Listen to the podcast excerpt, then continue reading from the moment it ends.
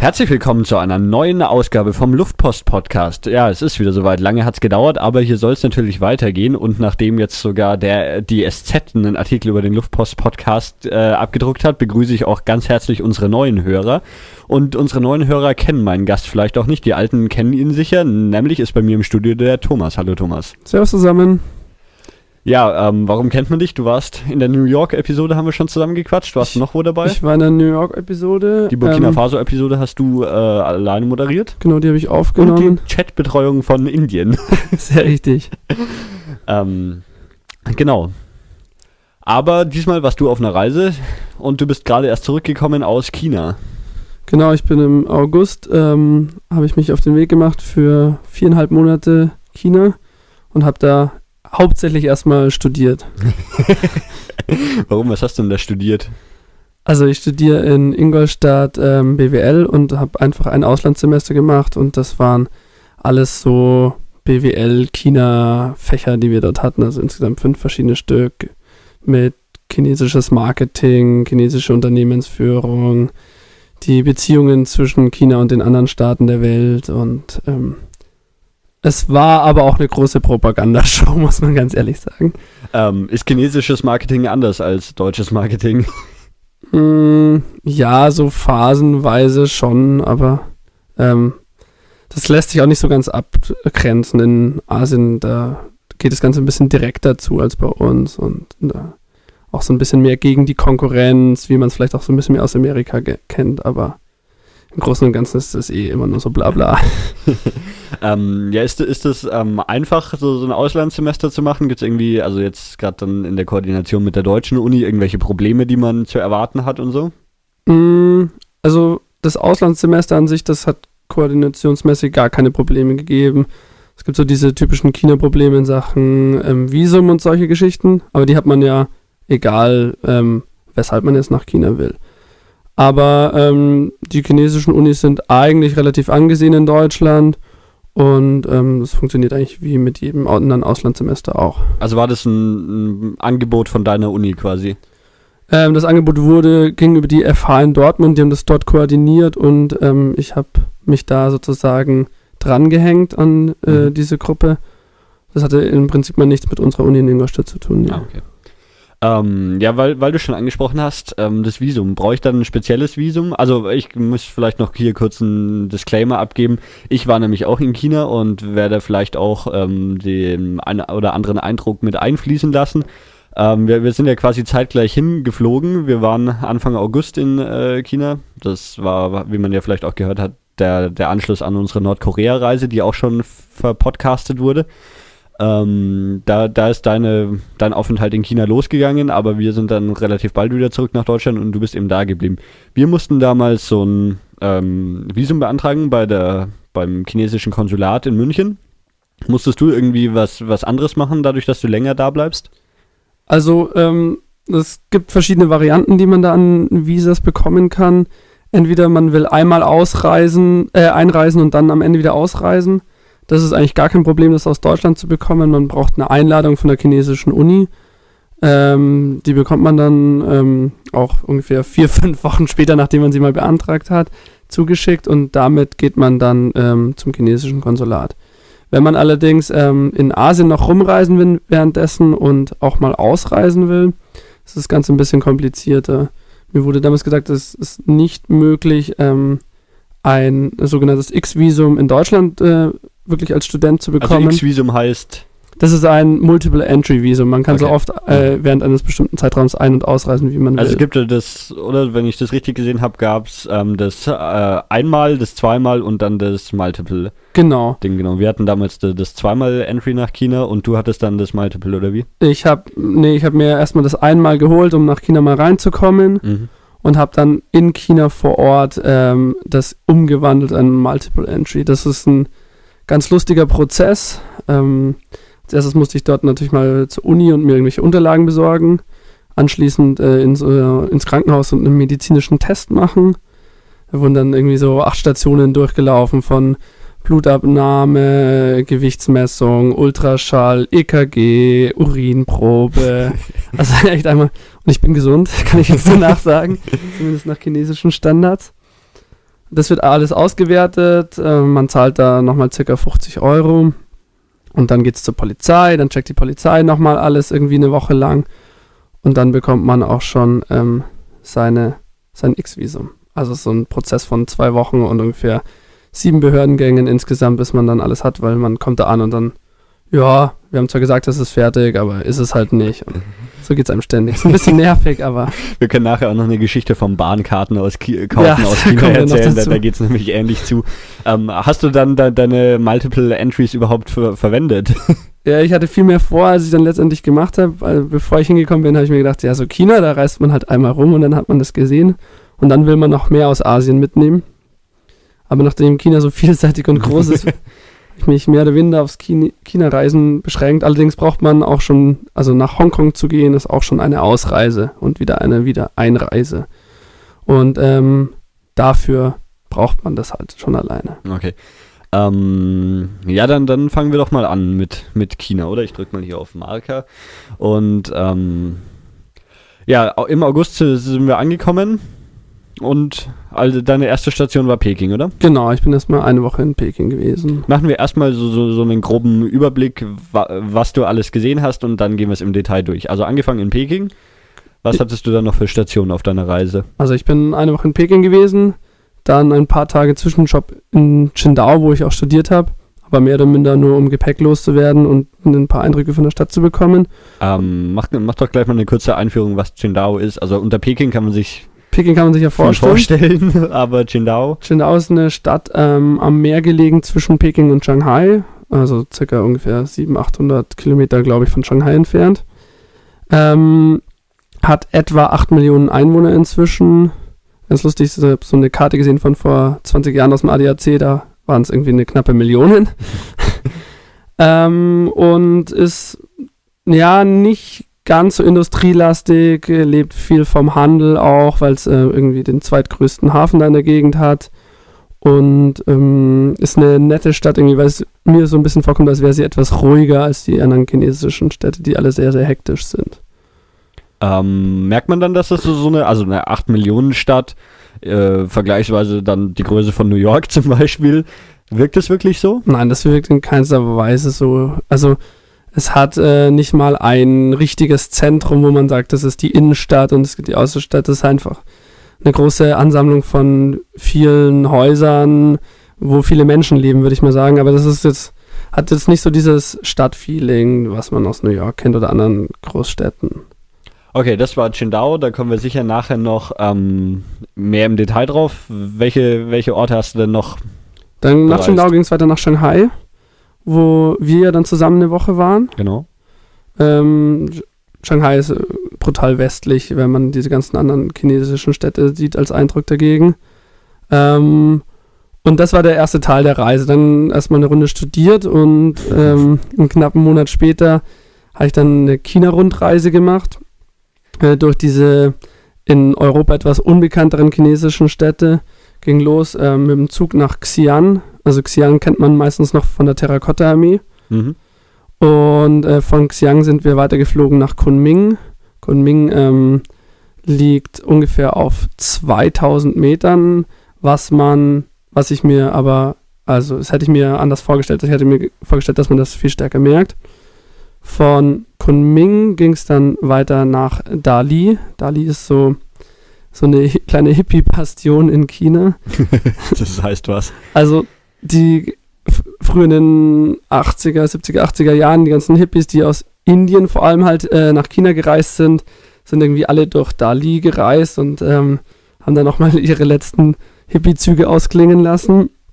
Ähm, man merkt es daran, dass äh, auf den Straßen halt wahnsinnig viele Wasserpfeifen verkauft werden und so Zeug. Allerdings sind in China Drogen eigentlich ähm, vollkommen verboten ähm, und man merkt auch nicht wirklich, dass sie ähm, irgendwie, dass es gängig ist, Drogen zu nehmen in China. Also vielleicht habe ich das auch nicht mitgekriegt, weil ich in den falschen Kreisen war, aber ähm, in Deutschland kriegt man das ja schon mal hin und wieder mit und in China haben wir da gar nichts davon gemerkt. Und ja, das war Dali und von Dali ging es dann weiter nach Chongqing. Chongqing ist eine Stadt ähm, die angeblich 30 Millionen Einwohner hat und damit die größte Stadt ähm, der Welt ist, behaupten Mhm. zumindest immer die Chinesen. Allerdings, ähm, es liegt direkt am Yangtze River und ähm, wenn man den mal runterfährt und nach einer Stunde Bootstour ist man angeblich immer noch in Chongqing, fährt aber schon längst an äh, Wäldern und Tälern vorbei, sodass man da, die zählen da deutlich mehr dazu, als Mhm. was wir unter einer Stadt verstehen. Und ähm, dann haben wir vier Tage Bootstour gemacht äh, runter den Yangtze River und ähm, sind dort dann auch in äh, solche Schluchten reingefahren mit kleinen Beibooten, haben den Drei-Schluchten-Staudamm gesehen und sind dann letztendlich in Wuhan von Bord gegangen.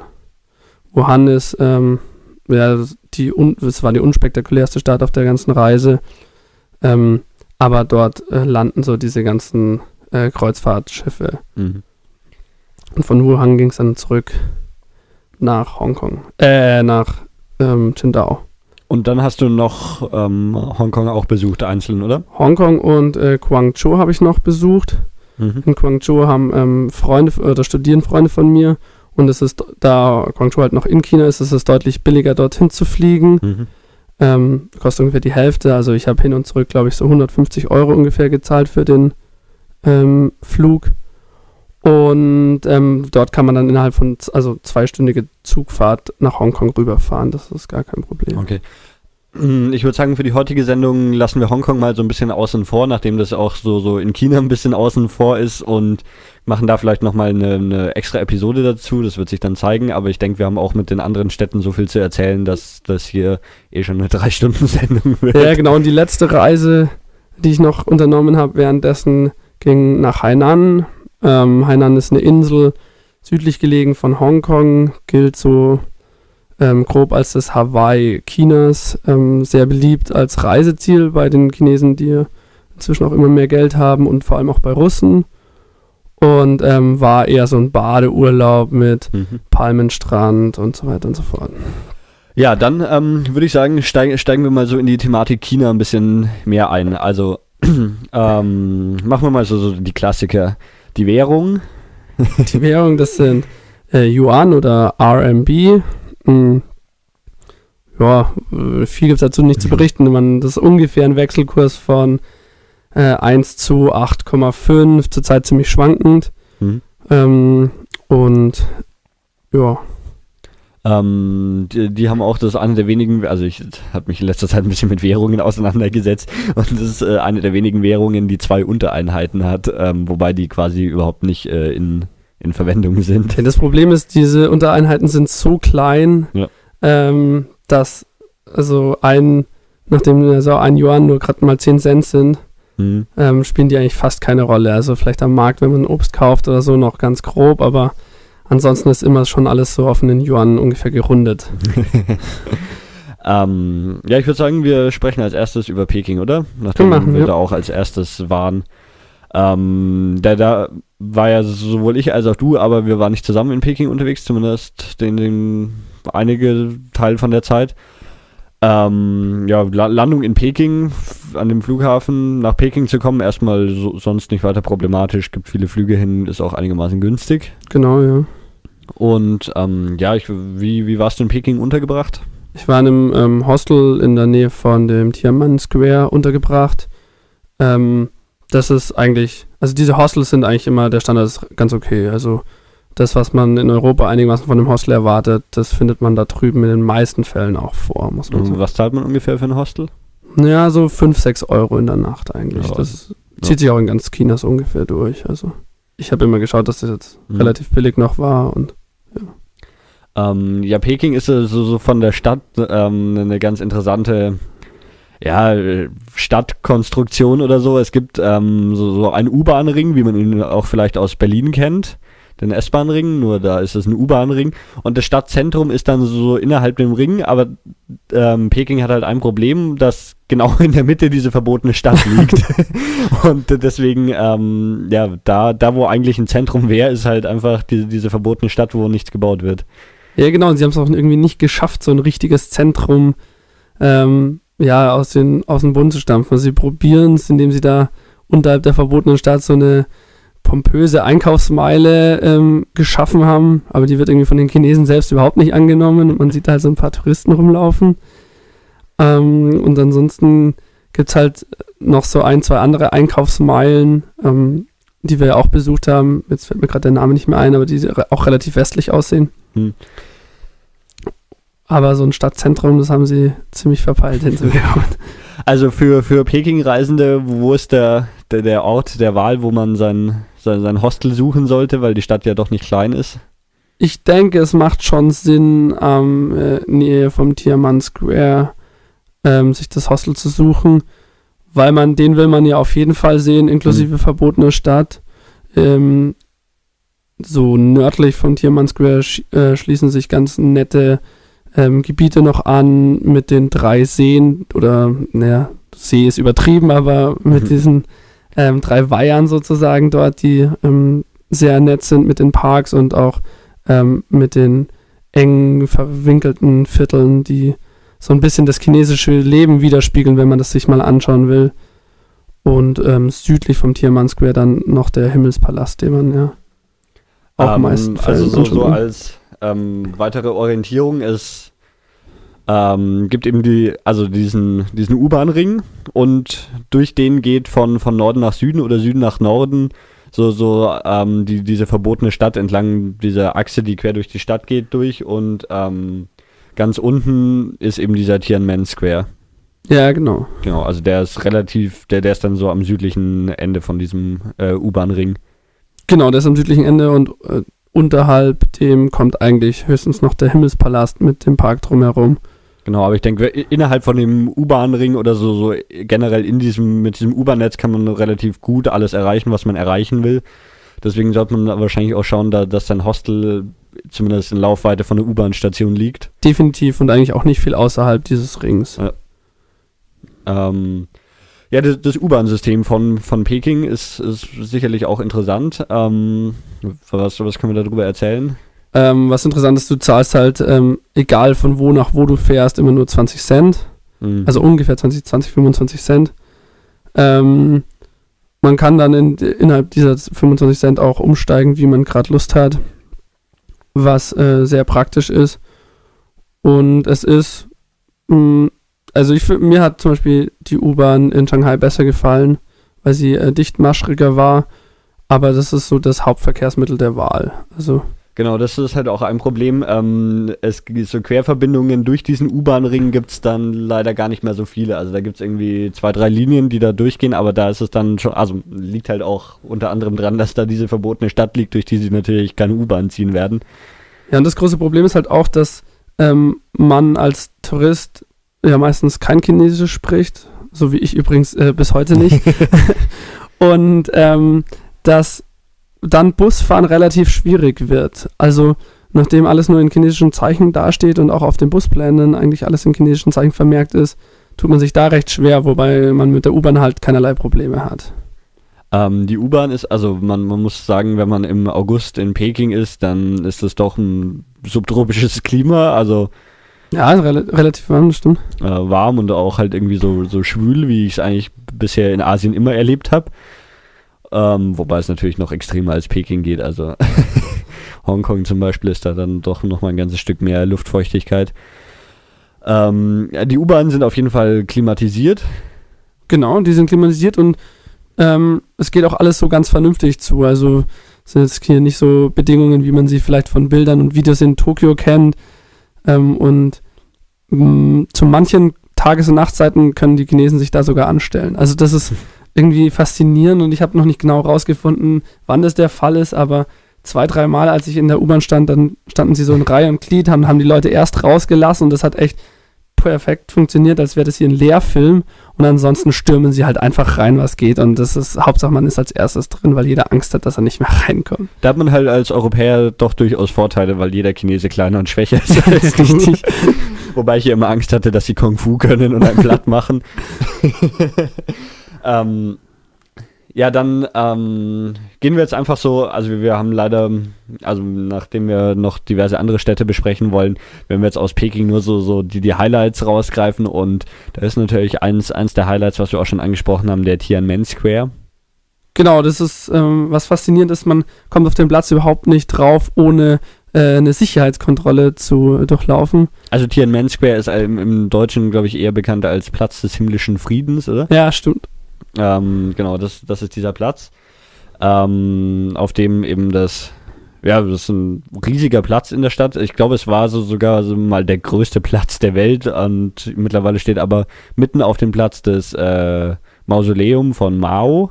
Genau, da, was da wichtig zu sagen ist, dass man das auch, also ich war selbst nicht drin, aber du, oder? Man kann es nur vormittags besuchen. Genau, ähm, ich war da drin. Das ist auch, also wie du schon gesagt hast, auf den, um allein auf diesen Platz zu kommen, das wirklich nur ein einfacher Platz ist, muss man eine Sicherheitskontrolle durchlaufen. Aber das ist in China eh ähm, relativ üblich, so Sicherheitskontrollen. Also auch bei den U-Bahnen, der, der Martin hat es ja in Thailand schon erzählt, dass da überall so, man geht durch so Metalldetektoren und schmeißt seine Tasche durch so ein Röntgengerät. Ja, wobei in, in Peking in der U-Bahn ist das so freiwillig. Also, das ist, habe ich auch nicht verstanden, wieso es dann überhaupt Sinn macht, das zu machen, aber man muss seine Tasche da nicht reinschmeißen. Das dachte ich auch. Also es gab Plakate, auf denen stand so, oh, danke, dass du deine Tasche hier und röntgen lässt und äh, das trägt der Sicherheit bei. Ich habe mir gedacht, ja, ich will der Sicherheit nicht beitragen. ist dieser Typ mir aber hinterhergelaufen und hat mich dann gepackt und mich dazu gezwungen, meinen Rucksack doch äh, durchleuchten zu lassen. Also Okay, also ich durfte da auch so durchgehen. ja, es ist ein bisschen, es wird unterschiedlich gehandhabt und es ist auch so, dass ja, das irgendwie, je nachdem, wer da gerade steht, manche schlafen auch einfach auf diesen Röntgenmonitoren und schauen sich das nicht so genau an. Ähm, genau, lass uns zurück zum Tiananmen Square kommen. Was da halt auffällig ist, ähm, ist das immense Sicherheitsapparat, den sie da auf die Beine stellen. Also ähm, rund um den äh, Platz des himmlischen Friedens und der verbotenen Stadt steht so viel Sicherheitspersonal, das habe ich in meinem ganzen Leben eigentlich noch nicht gesehen. Und zwar unabhängige äh, oder unterschiedliche Rangstufen. Einmal schön in Uniform in blau, dann in Uniform in äh, so grünlich. Dann aber auch einfach nur in Polohemd oder in weißem Hemd. Und äh, manchmal so unauffällig äh, daherschauend. Und manchmal so hochoffiziell böse, grimmig starrend. Also ähm, die haben da scheinbar richtig, richtig viel Angst. Ja, und ähm, also das tatsächlich, äh, da wird Sicherheit ernst genommen im Vergleich zu den U-Bahnen, wo es halt irgendwie die Leute beschäftigt werden sollen oder so, aber an diesem Tiananmen Square meinen sie schon ernst.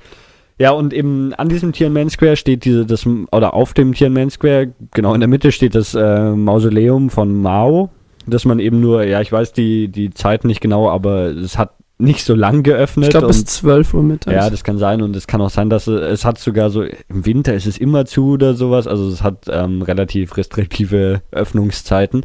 Wenn man das besichtigen will, was wir gemacht haben, ähm, dann, man darf da nichts mit reinnehmen und da ist nebenan so ein Gebäude, wo man eben seine Kamera und Taschen und so weiter alles abgeben kann.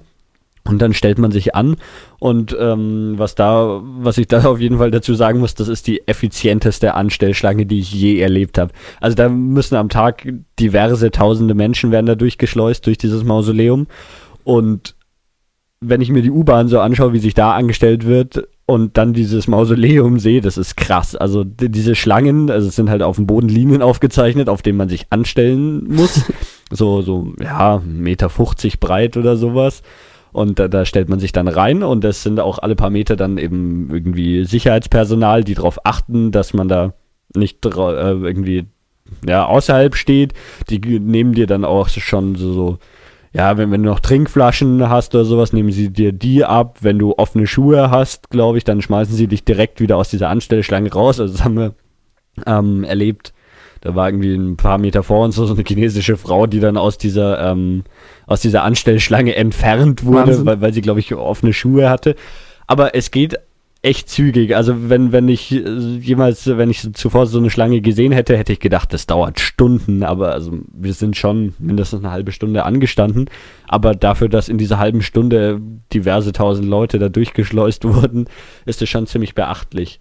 Ähm, Genau, man, man wird dann, wenn, wenn man das Mausoleum betritt, wird die Schlange nochmal in zwei Schlangen gespaltet, die eine links und eine rechts rum an dem, an dem Leichnam vorbeigeführt werden. Ja, und man geht da eigentlich nur durch und sieht, es gibt so einen Vorraum und dann eben das, das, ähm, ja, die, die, die, der Leichnam eben. Ja, man, man geht eigentlich, man ist konstant so am Gehen und geht da durch und sieht den halt dann da aufgebahrt rumliegen. Ähm, genau. Die, die, Feuerzeuge oder wenn du ein Feuerzeug dabei hast, wird es ja auch abgenommen und am Ende darfst du aus einer großen Feuerzeugbox dir ein neues aussuchen. Was am Diamant Square noch so ein kleiner Tipp ist, zumindest für alle, die in der Lage sind, früh aufzustehen. Ähm, zu Sonnenaufgang wird dort immer die Fahne oder die chinesische Flagge gehisst. Und das Hissen selbst ist jetzt gar nicht mal so spektakulär anzuschauen.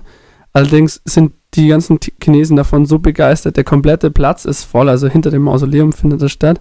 Der komplette Platz ist voll und ähm, wir als Europäer oder zumindest ich habe mir das gedacht, äh, wieso die eigentlich alles so verrückt sind, so früh aufzustehen für sowas und sich das anzuschauen, weil dieser Prozess des Fahnenhissens ist sehr, sehr unspektakulär. Aber zu sehen, wie begeistert die davon sind, das macht für uns das wieder wert, irgendwie anzuschauen und äh, sich da doch mal aus dem Bett zu quälen.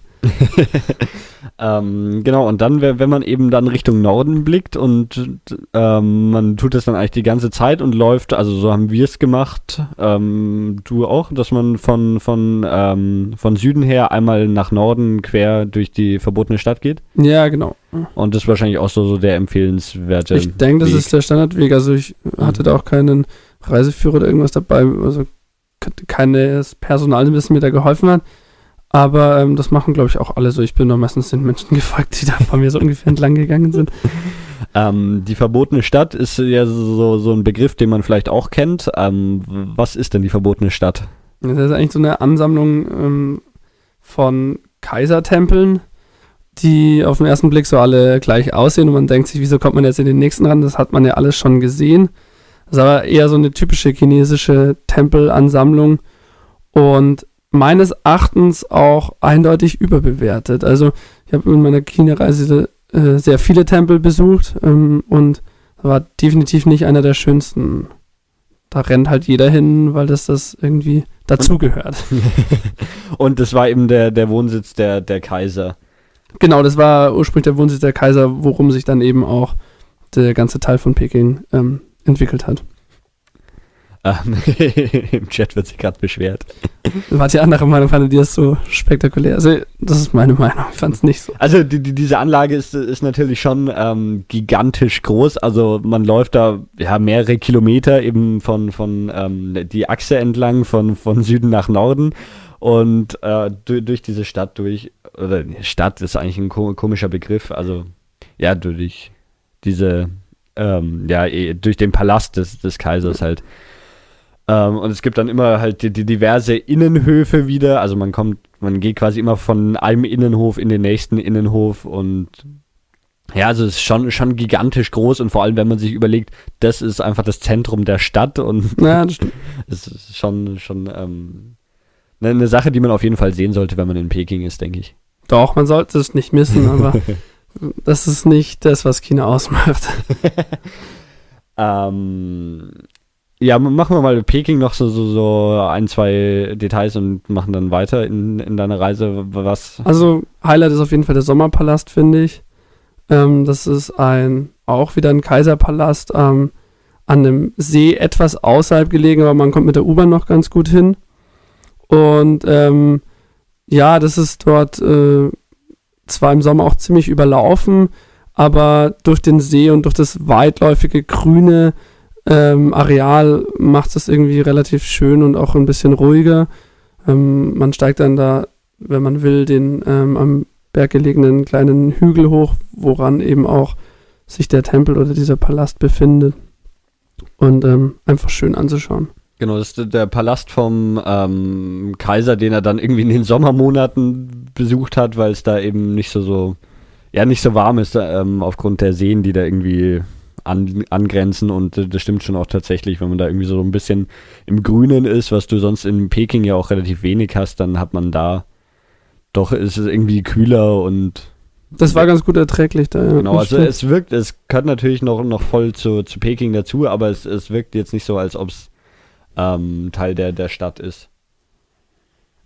Dann weiteres Highlight von Peking fand ich den Himmelspalast, der äh, südlich vom, ähm, von der verbotenen Stadt liegt. Der besteht eigentlich aus einem Haupttempel in der Mitte gelegen und drumherum ähm, einer Grünanlage. Was aber interessant ist, dass die Chinesen da ähm, den Park besuchen und auch Eintritt zahlen, nicht um den Tempel zu sehen oder um da großartig zu beten, sondern um zu tanzen, um Karaoke zu singen, um Tai Chi zu praktizieren und das mehr so ihre, ähm, ihre nette Freizeitpark ist irgendwie. Ähm, und dann äh, ein, also es, es gibt schon, schon relativ viele so Tempel zu sehen, das stimmt auf jeden Fall. Also was auch noch in, in jedem Reiseführer sicher erwähnt wird, ist der, der Lama-Tempel. Ja. Ähm, also jetzt Lama nicht im Sinne von Lama dem Tier, sondern äh, so, so wie es in Dalai Lama mhm. ist.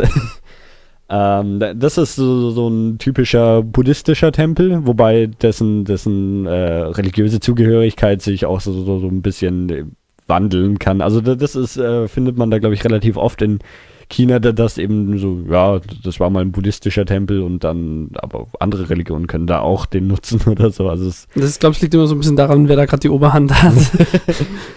ähm, ja, und das ist eben auch so, so, so ein richtig typischer, ähm, ja, Tempel, wo, wo man also so eine ganze Tempelanlage muss man eigentlich sagen. Also eigentlich immer, wenn man von Tempeln spricht, dann, dann geht es eigentlich um so Tempelanlagen, die dann eben mit geschwungenen Dächern und so diese typische Bauweise, wie man sie sich eben in, in China vorstellt.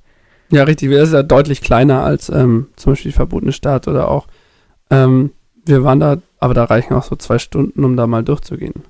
Also man kriegt einen ganz guten Eindruck, was da so dieser typische chinesische Tempel ist. Und dort sieht man die Leute halt auch noch wirklich richtig beten, ähm, was bei anderen touristischen Sachen oftmals auch nicht der Fall ist, weil sie nur so dem Zweck dienen des Tourismus, habe ich das Gefühl. Ansonsten in Peking, ähm, was irgendwie schon ein Highlight ist, ist auch ähm, der Fake Market dort. Also der heißt dort Silk Market.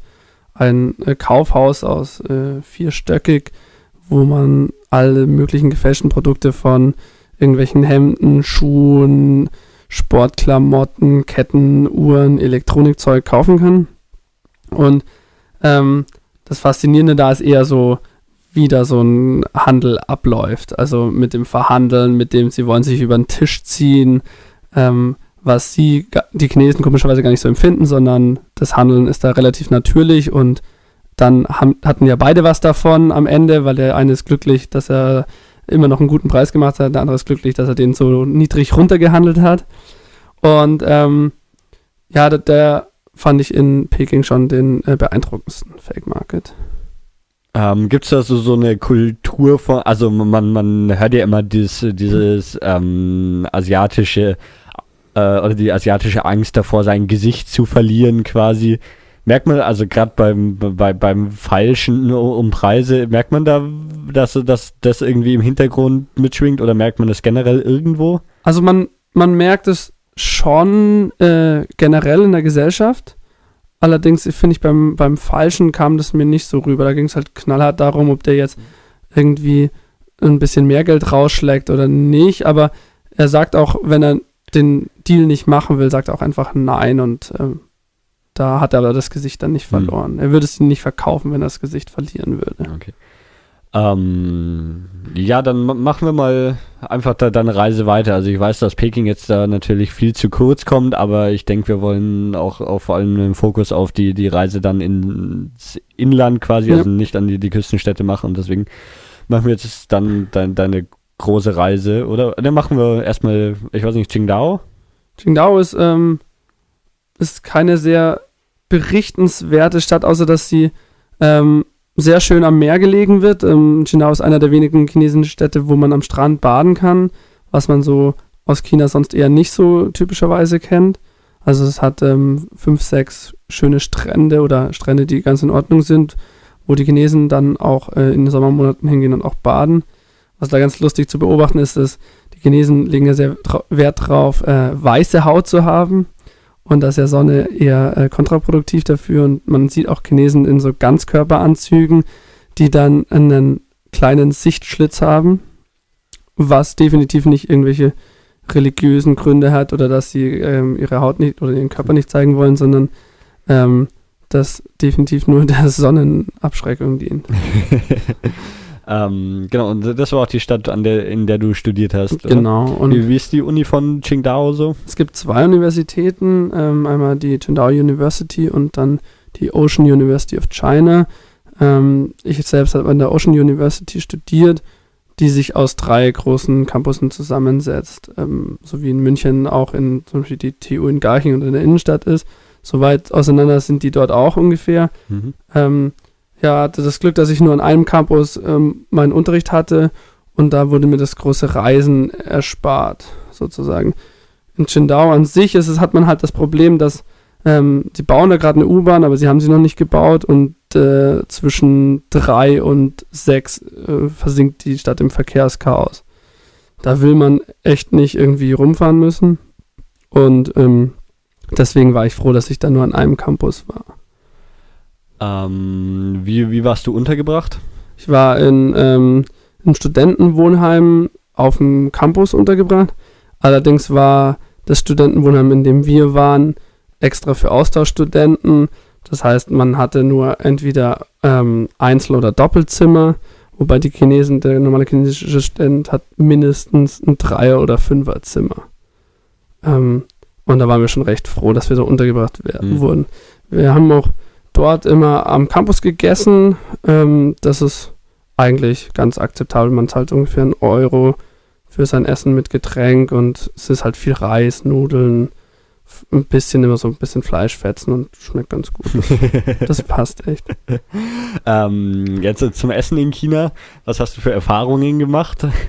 Ja, das ist, das ist super unterschiedlich. Also man am Anfang, wenn man sich noch nicht so auskennt oder als wir uns noch nicht so ausgekannt haben, da muss man halt auch ein bisschen Glück haben, sag ich mal, sonst hat man irgendwie nur eine Schale mit Knochen und Chilis gefühlt, weil sie ähm, ja oftmals das Fleisch auch nur sozusagen mit Knochen für den Geschmack scheinbar da reinwerfen und man da ein bisschen nagen oder viel nagen muss, um ein bisschen Fleisch zu bekommen. Aber generell bei der, wenn man so rumreist, dann, dann isst man eigentlich selten ähnliche Sachen, wenn man in unterschiedlichen Städten ist, weil das halt immer auch zwischen 800 und 1500 Kilometer auseinander waren die Städte und man isst ja auch irgendwo in Deutschland und Italien unterschiedliche Sachen und das, hm. das spiegelt sich da schon auch in einer gewissen Weise wieder, hätte ich am Anfang auch nicht so gedacht. Aber so, so ein Klassiker, der immer irgendwie am Start ist, ist Nudelsuppe? Ja, das ist immer am Start. Äh, wird auch immer äh, viel geschmatzt äh, und geschlürft und äh, die, dazu zu schauen, das war am Anfang echt sehr, sehr lustig. Sie halten einfach ihren Kopf über die Schüssel und schieben die Nudeln nur so rein, wie es irgendwie geht.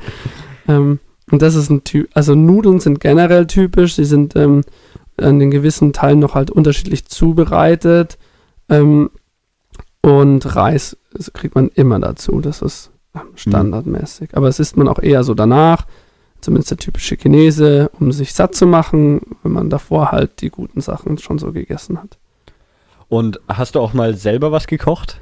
Ähm, wir konnten im Wohnheim nicht wirklich kochen, deswegen hat sich das äh, beschränkt auf, wir haben ähm, mal so diese typischen chinesischen Dumplings gemacht ähm, und zubereitet und gelernt, wie man das zubereitet. Also Dumplings sind, äh, erklär das mal kurz. Okay, Dumplings sind so Art kleinere Maultaschen, würde ich es mal am besten beschreiben.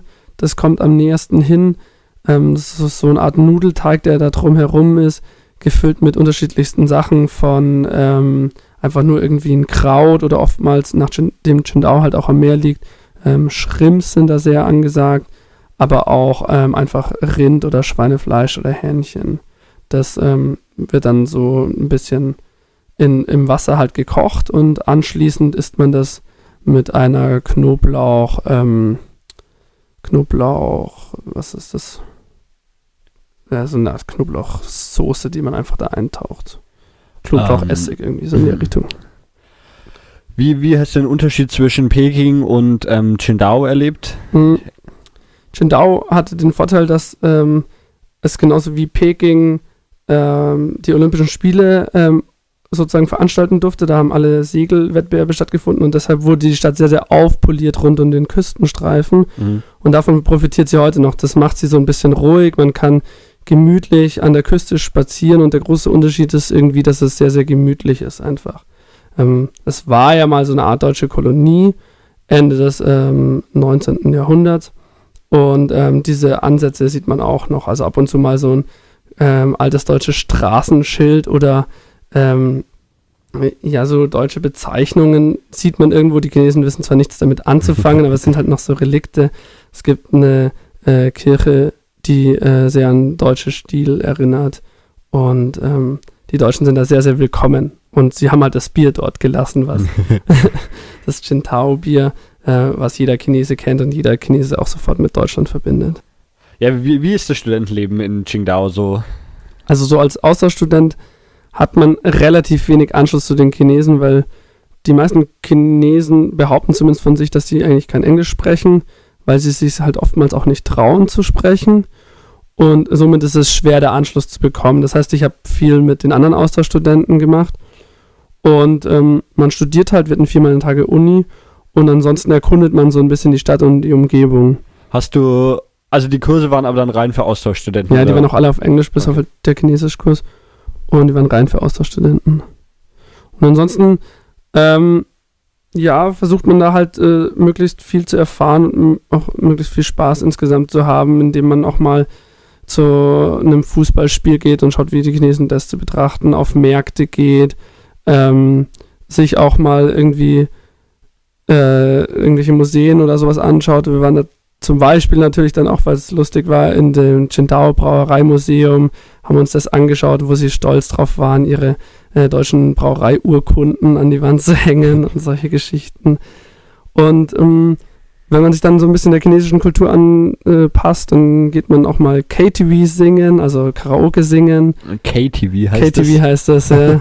das, ist, das ist so die typische chinesische Abendfreizeitbeschäftigung. Also das ist also das ja. macht man dann in, in Karaoke-Bars, oder wie? Ja, das sind nicht so richtig Bars, sondern man äh, geht da in so in, äh, zu dem KTV eben hin und man kriegt da so einzelne Zimmers. Das sind alles so private Separés. Und dann geht man mit seinen, keine Ahnung, zehn Freunden dorthin, kauft sich halt am Eingang Bier ähm, dort und dann in seiner privaten Umgebung äh, singt man dann da die ganze Zeit und trinkt. Und äh, war für mich sehr ungewöhnlich und man muss sich da auch erstmal überwinden zu singen. Allerdings ähm, macht es dann irgendwann schon auch irgendwie so ein bisschen Spaß, wenn sich da jeder vom anderen zum Affen macht und man da zusammen irgendwelche Lieder singt. Ähm, gibt's gibt's äh, westliche Musik oder dann nur chinesische? es gibt da dann durchaus westliche Musik, also ähm, von Backstreet Boys bis zu Eminem, Linkin Park, Rammstein, alles mögliche. wenn, man, wenn man mal ähm, in Clubs weggehen will, ist es eigentlich auch sehr lustig. Dafür, dass Qingdao so eine 8-Millionen-Stadt ist, gibt es das nur relativ wenig. Also es waren vielleicht in der 8-Millionen-Stadt ungefähr sieben, acht äh, Nachtclubs, die auch alle nicht so groß sind, vielleicht so für 150 Leute gedacht oder sowas. Hm, und das ist ja relativ wenig, dadurch, dass es, obwohl es so eine große Stadt ist, also es ist nicht so angesagt. Allerdings unterscheiden sich die Clubs auch ziemlich von deutschen. Also man hat da viele Stehtische und es gibt keine richtige Tanzfläche. Hm, man versammelt sich da mehr so zum gemeinschaftlichen Trinken, ähm, spielt irgendwelche Saufspiele, sei es jetzt mit äh, Würfeln ähm, oder auch so Schnick, Schnack, Schnuck und einfach nur der Verlierer muss trinken. es geht da wirklich großteils wirklich um das sich gemeinsam abschießen und ja, ich, bevor ich nach China gegangen bin, habe ich ja immer gedacht, die Chinesen trinken nicht so viel, aber das stimmt definitiv nicht. Also die schütten sich wirklich äh, das Zeug richtig hinter die Birne. Und es geht auch immer darum, dass man exen muss. Oh, ja, das war schon sehr verwunderlich am Anfang zu sehen. Ähm, ja, ich würde sagen, dann lass uns mal auf Rundreise gehen, oder? Können wir gerne machen, ja. Also deine Rundreise hat insgesamt wie lange gedauert? Insgesamt, ähm, ich glaube, 13 Tage waren wir, ne, 14 Tage waren wir unterwegs, genau.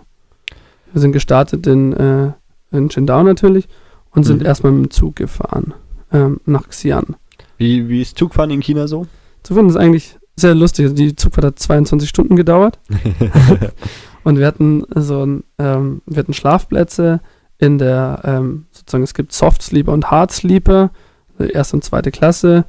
Ähm, hard, wir hatten Hard Sleeper Plätze und ähm, das sind offene Sechser abteilt, also sind zumindest so sechs Betten also immer drei übereinander und dann ähm, ein kurzer bisschen Tisch dazwischen und dann nochmal drei nebeneinander. Aber diese Abteils sind offen. Das heißt, man kann nicht die Tür zuschieben oder so, wie man es vielleicht aus Deutschland kennt. Und die Betten sind ganz bequem. Man hat halt fast keinen Platz, dadurch, dass man sich vorstellen muss, dass wirklich drei Betten in diesem Zug übereinander gestapelt sind. Und die Chinesen ähm, nehmen sich dann halt äh, irgendwie kartonweise Bier mit und besaufen sich dann auf der Fahrt einfach und spielen Karten. Und äh, wir haben dann eher so gelesen, einen Mhm. Film geschaut und, ähm, so. und um 10 ist dann wirklich dann Nachtruhe, da geht dann der Schaffner durch und man macht die Vorhänge zu und das Licht wird abgeschaltet und man darf auch eigentlich nicht mehr reden. Und ähm, dann hofft man halt, also der Chinese ist dann hoffentlich betrunken genug, dass er dann in Ruhe schlafen kann bis am nächsten Morgen und dann möglichst viel ähm, von der Zeit rumgeht im Schlaf sozusagen. ähm, ja, wir, wir haben ja gesagt, wir, wir erzählen ein bisschen was zu, zu Zugfahren in China. Wir hatten nämlich die große Ehre, bei der großen Umstellung des chinesischen Zugsystems dabei zu sein, was es für uns nicht einfacher gemacht hat. Also ähm, wir sind auf unserer Reise auch eben mit dem Zug von ähm, Peking nach Shanghai gefahren. Du bist öfter Zug gefahren. Genau, ich bin also da mal gefahren und dann äh, Qingdao, Peking, Qingdao, Shanghai, diese Strecken bin ich Mhm. dann auch noch gefahren. Also man, man kauft die Tickets im, an, an so einem Schalter. Genau, man, man kann die Tickets gar nicht online bestellen, außer man macht es über irgendwelche Agenturen, die es dann wiederum für einen am Schalter kaufen. Also ähm, das ist irgendwie sehr, sehr komisch geregelt. Ähm, und dann ist, ich habe das bis heute auch noch nicht verstanden, gibt es auch eine, nur eine kleine Kauffrist, die ein bisschen variiert zwischen fünf und sieben Tage vorher, ab, wo der Verkauf gestartet wird. Also wir hatten ja, oder ihr hattet ja am Anfang die Erfahrung gemacht, dass das nur fünf Tage vorher geht. Das war ja auch diese große Umstellung. Mhm. Allerdings habe ich äh, im Nachhinein auch wieder für andere Strecken Tickets bekommen, die ich äh, sieben Tage vorher schon kaufen konnte. Also ich glaube, da war die Frist dann wirklich zehn Tage. Okay. Ähm, ja, dann, was war die, die erste Station eurer Rundreise und ähm, wer, wer war auf der Rundreise dabei? Wie viele Leute war ihr? Also wir waren insgesamt zehn Leute, ähm, was fürs Reisen wahrscheinlich ein bisschen viel ist, weil man sich da schwer auf so Mhm. einzelne Sachen einigen kann. Ähm, und die erste Station war Xi'an. Okay, und ihr seid aber dann, dann also es waren alles Austauschstudenten. Waren alles. Austauschstudenten, wir haben uns dort dann kennengelernt und beschlossen, gemeinsam diese Reise eben zu Waren machen. die alle aus Deutschland? Ähm, nee, aus Dänemark auch noch, aber ähm, Deutsch und Däne, darauf hat sich beschränkt. Okay. Ähm, Xi'an, die, die erste Station, wo, wo liegt es?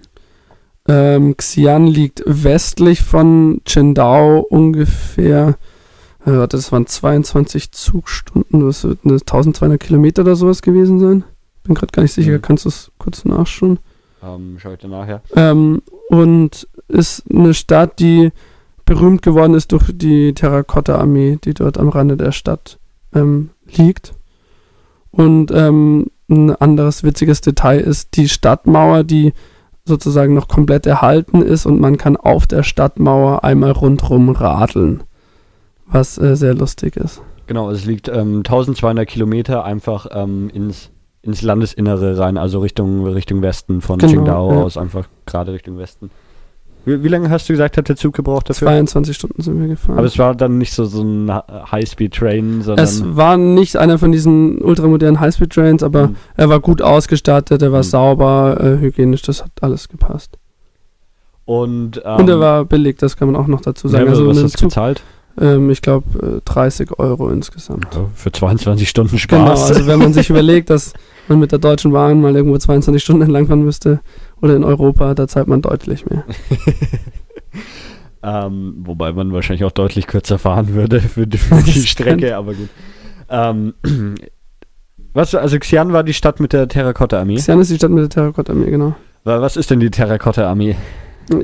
Ja, die Terrakotta-Armee ist äh, eine Ansammlung von ähm, Tön Tonsoldaten, ungefähr mannsgroß, vielleicht ein bisschen Mhm. kleiner, wobei da eventuell die Menschen zu dem Zeitpunkt auch kleiner waren. Also es war schon so eine, versucht so eine realistische Darstellung von so Tonsoldaten zu machen.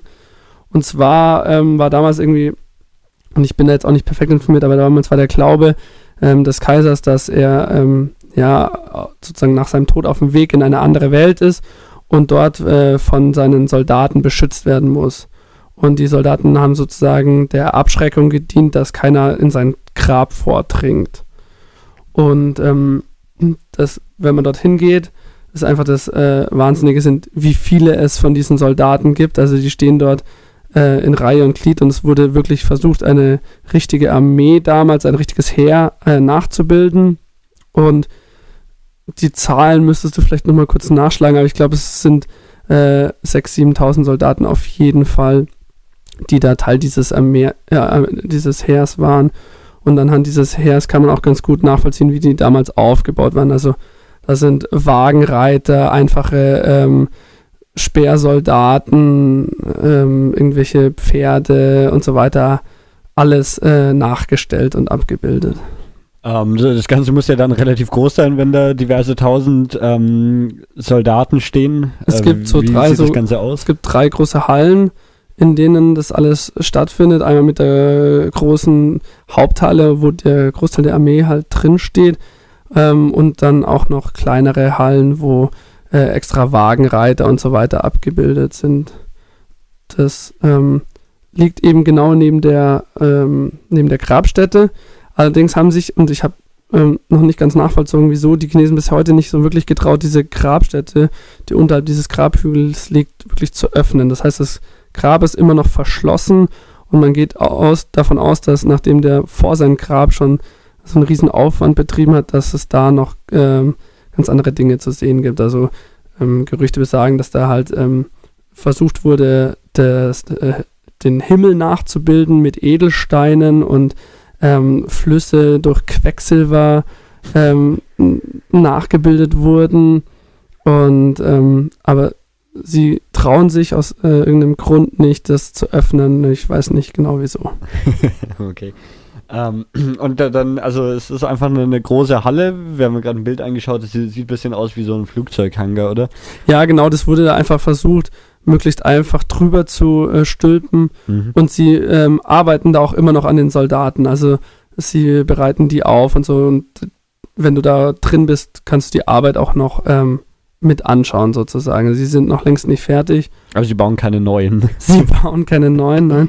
Ähm, aber sie versuchen das alles noch äh, sorgfältigst aufzubereiten. Müssen die irgendwie ausgegraben werden oder so? Also waren die ursprünglich verschüttet oder standen die da schon immer rum?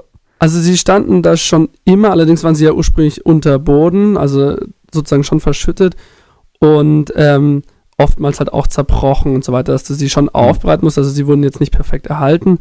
Ähm, allerdings äh, die Anordnung und alles ist sozusagen jetzt genauso, hat man genauso vorgefunden, wie es angeblich damals war. Okay, aber also damals war es nicht verschüttet, das ist dann irgendwie im Laufe der Zeit, ist halt irgendwie eine, Ich gehe davon aus, ja. Erdrutsch drüber oder sowas und jetzt wird es wieder freigelegt. Ja. Okay. Ähm, was, was kann man, was macht man in Xi'an noch oder gerne auch ein paar Eindrücke einfach aus der Stadt selbst?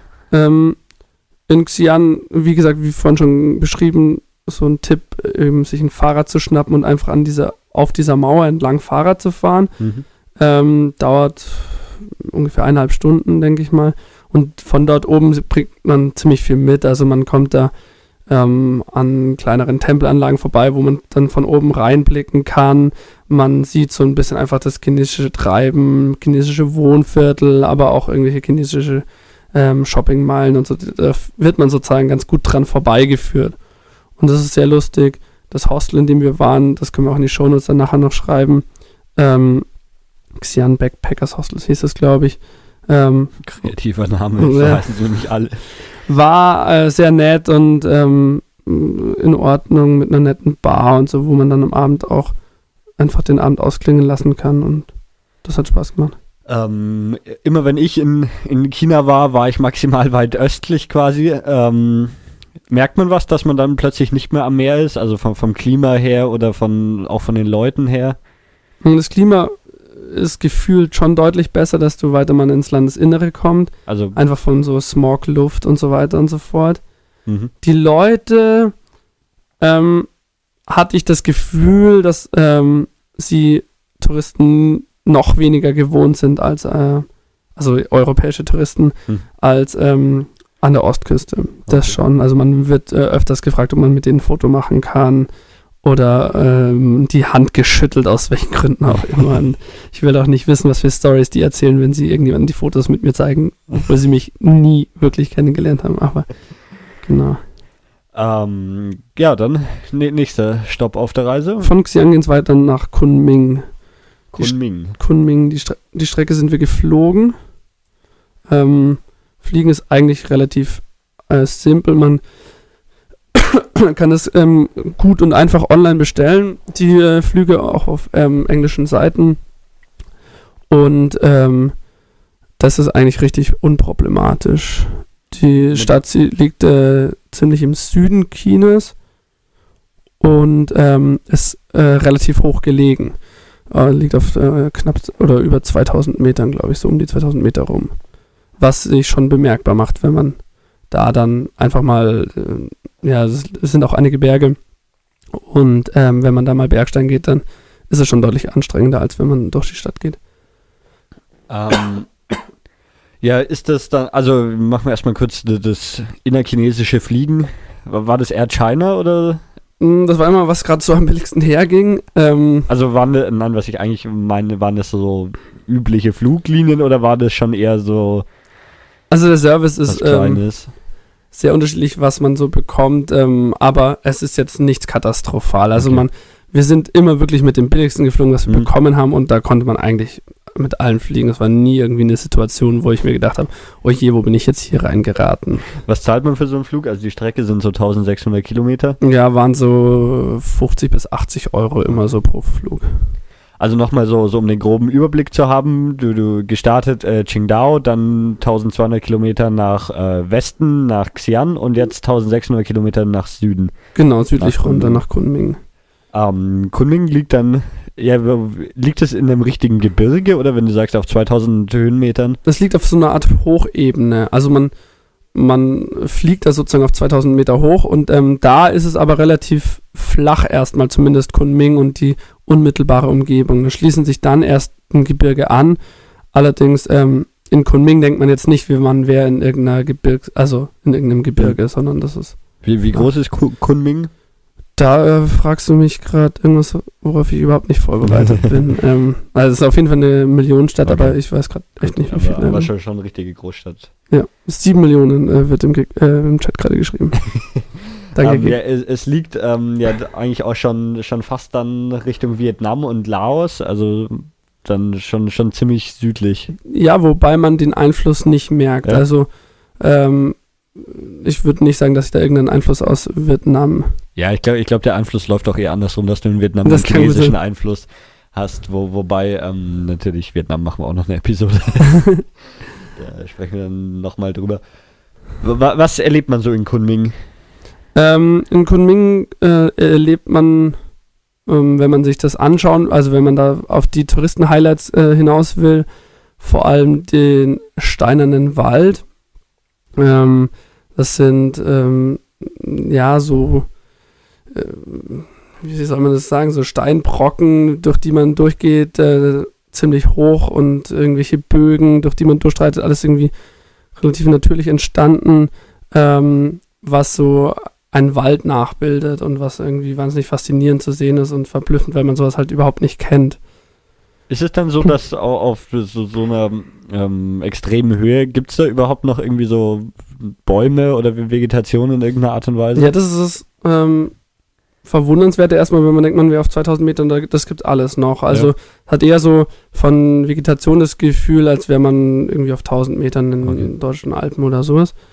Und was man halt auch machen kann, ist äh, in das umliegende Gebirge zu gehen. Hm. Oder zumindest an den Gebirgsrand. Ähm, das haben wir auch gemacht. Wir sind dann da irgendwie hochgewandert, wobei das alles sehr human und touristisch ist. Also das Wandern ist mehr so Treppensteigen bei äh, Chinesen, weil sie echt überall in jeglichen Gebirgen, die sie zumindest zugänglich machen, dann Treppen reinhauen.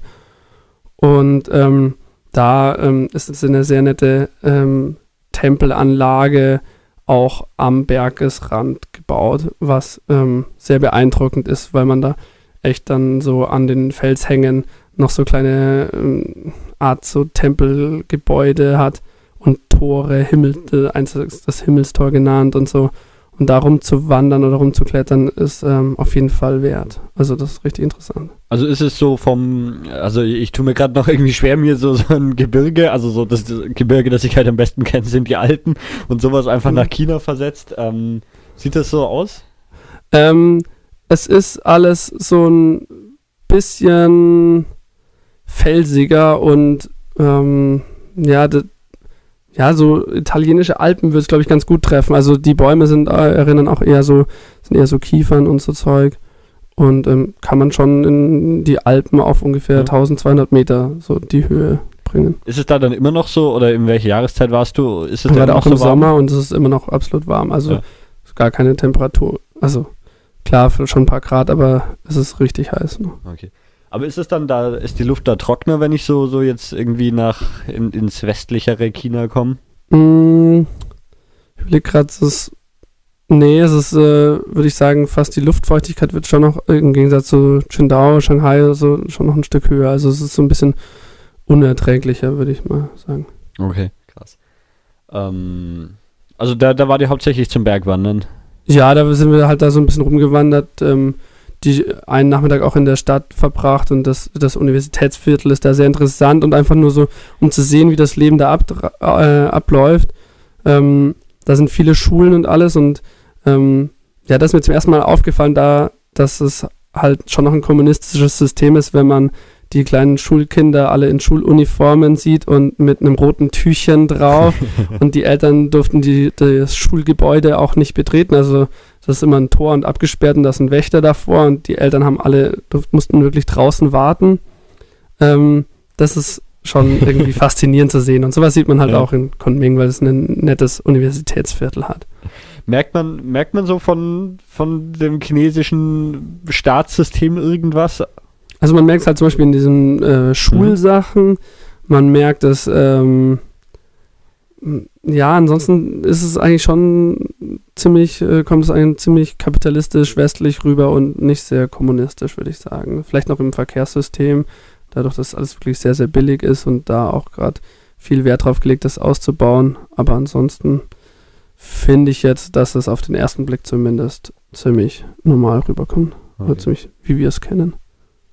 Ähm, ja, Kunming, gibt es dazu noch was zu erzählen? Nee, ich finde Kunming jetzt, fand ich nicht sonderlich spektakulär, ähm, von wegen, was man irgendwie sehen kann. Also, es gibt keine ja. tollen Sehenswürdigkeiten, nein, finde ich nicht. Okay, also es ist einfach hauptsächlich so, so das Gebirge anzuschauen und mal den Teil von China zu sehen. Genau, ja. Ja, nächste Station. Mhm, eigentlich wollten wir dann weiter nach Hainan, ähm, auf äh, diese vorhin schon beschriebene Insel. Allerdings hat uns dann äh, so ein Taifun zu schaffen gemacht und unsere Flüge sind alle ausgefallen. wir waren deshalb einen Tag äh, allein nur am Flughafen und haben versucht, noch irgendwas umzubuchen oder so, aber da ging gar nichts mehr, mhm. weil eben da rund um Hongkong und Hainan eben das gesamte Leben ziemlich lahmgelegt war für zwei, drei Tage und wir hatten ja auch nicht sehr viel Zeit, das nach hinten zu verschieben. Also haben wir dann beschlossen, dass wir weiter nach Dali fahren. Dali fährt man ungefähr vier bis sechs Stunden mit dem Bus ähm, von Kunming aus. Ähm, und da fährt man nochmal weiter in die Berge rein. Also ähm, das ist äh, dann wirklich in den Bergen gelegen. Da hat man auch das Gefühl, an einem ähm, netten See ist es. Und unterscheidet sich etwas zwischen Altstadt und äh, also neuem und alten Dali, weil die Altstadt nur ungefähr so 40.000 Einwohner hat und wirklich das wirklich mal ein Stadtkern ist, äh, wo es sozusagen das Zentrum ist und alles andere ist einfach neu mhm. dazugebaut, ähm, weil da äh, Platzbedarf war und weil sie sich da ausgebreitet haben. Ähm, Thema Busfahren in China, was waren das so deine Erfahrungen? Also ähm, Oroparks sind wichtig, wenn man schlafen will, weil der dauerhaft auf der Hupe steht, der Typ. Also ähm, Hupen ist in China eh so eine Sache, die hupen einfach ständig und äh, einfach auch nur, um anzukündigen, dass man jetzt um die äh, Kurve fährt, wenn die nicht so übersichtlich ist oder wenn man Angst hat, dass eventuell derjenige auf die Straße steigen würde, wird auch einfach mal gnadenlos gehupt oder wenn jemand mhm. nicht aus dem Weg äh, geht von der linken Spur oder so. Hupen gehört da vollkommen dazu. Mhm, Busfahren ist sehr, sehr billig, also für die ungefähr sechs Stunden haben wir, glaube ich, äh, sechs Euro oder so gezahlt. Und es ist aber auch ein bequemes Reisemittel. Also der hat äh, einmal kurz Halt gemacht, damit alle sich was zum Essen holen konnten und nochmal aufs Klo gehen konnten.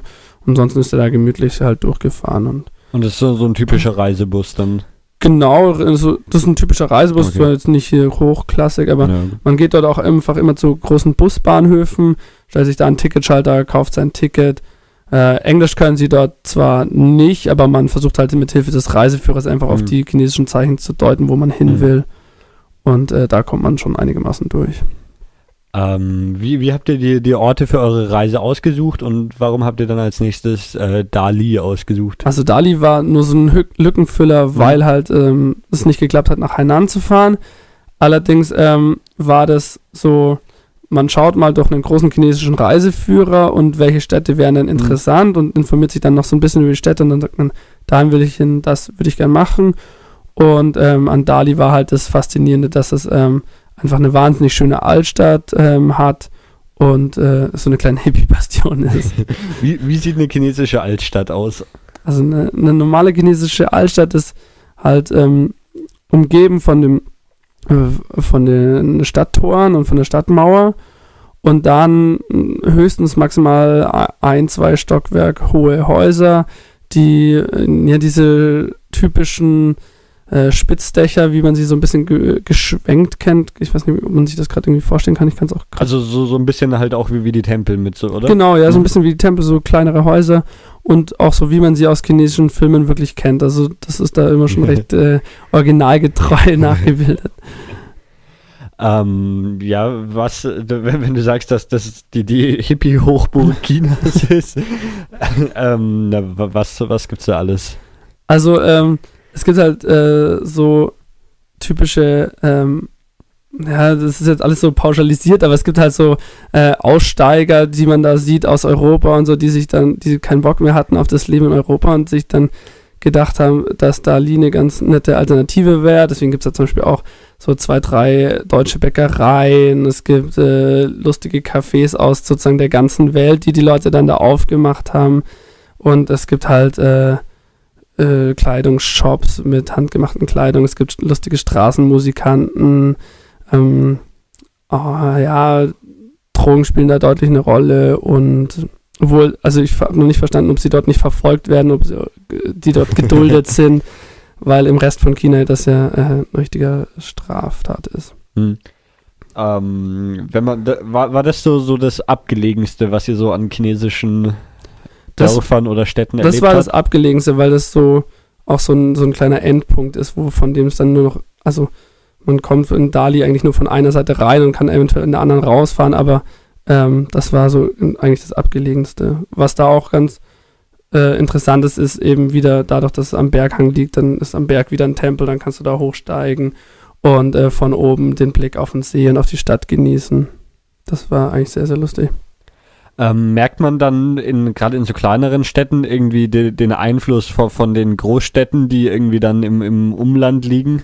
Also so ist es, ich weiß jetzt nicht, ob, ob du das richtig beurteilen kannst oder ob das schwer zu sagen ist, aber so, dass eben die, die Leute da dann, also dass das irgendwie auf die nächst, nächste Großstadt fixiert ist, dass die Leute dahin zum Arbeiten gehen und die, die kleinen Städte nur irgendwie so, so Schlafstädte sind oder? Nee, Das ist eigentlich gar nicht. Nachdem die Leute ähm, in Dali ist immer noch für sich so die größte Stadt in der unmittelbaren Mhm. Umgebung und die Leute, die dort wohnen, müssen auch alle irgendwo dort arbeiten. Also ich, äh, ich weiß jetzt nicht, was da das Hauptgewerbe ist, aber ähm, die wohnen da nicht nur, das ist jetzt nicht ein Vorort von einer größeren Stadt, was als Schlafstadt gilt. Also dort Okay. findet ganz normal das Mhm. Leben statt.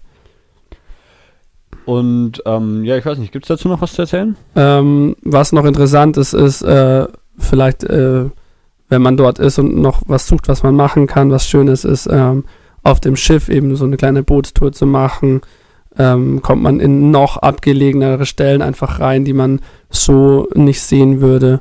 Und ähm, nö, ansonsten im Bus wieder Also die, zurück. Die, diese, diese Schifffahrt ist dann auf dem See, der da liegt, oder? genau, ja. Wie, wie groß ist der See ungefähr?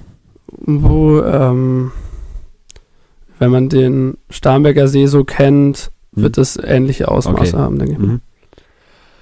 Ähm, und dann war der Taifun vorbei, ja? Der Taifun war vorbei, aber ähm, Hainan war dann für uns auch abgehakt, also das haben wir dann sein gelassen und sind gleich weiter nach äh, Chongqing geflogen. Chongqing ist äh, diese vorhin kurzzeitig erwähnte 30 Millionen Einwohnerstadt, Mhm. wobei da dann irgendwie auf unserer Reise auch so ein bisschen die Reiselust ähm, abhanden gekommen war. Irgendwie war das so gefühlt so ein kleines Tief irgendwie, weshalb wir nicht mehr Lust hatten, uns sehr, sehr viele Sachen dort anzuschauen und haben dort einfach irgendwie so ein bisschen das Leben genossen, sind mal auf einen Markt, der sehr nett war, gegangen und haben so das chinesische Markttreiben beobachtet, einfach mehr so das Leben angeschaut und nicht mehr Tempel, Sehenswürdigkeiten oder sonstiges Zeug. Was man an Chongqing merkt, ist, dass dieses brutal gewachsen ist in letzter Zeit. Ähm, es gibt dort so ein Merkmal von Chongqing, das irgendwie so ein ähm, so eine Säule oder sowas. Das war lange Zeit die höchste ähm, äh, Gebäude oder höchste ähm, Sache in Chongqing. Ist aber gerade mal irgendwie so geschätzte 10, 12 Meter hoch und äh, wird jetzt überragt von allem anderen und das steht halt immer noch so in den Reiseführern drin, dass das so das Highlight ist und jetzt fragt man sich so, ja, krass und vor 15 Jahren war das Ding noch so das höchste Ding da.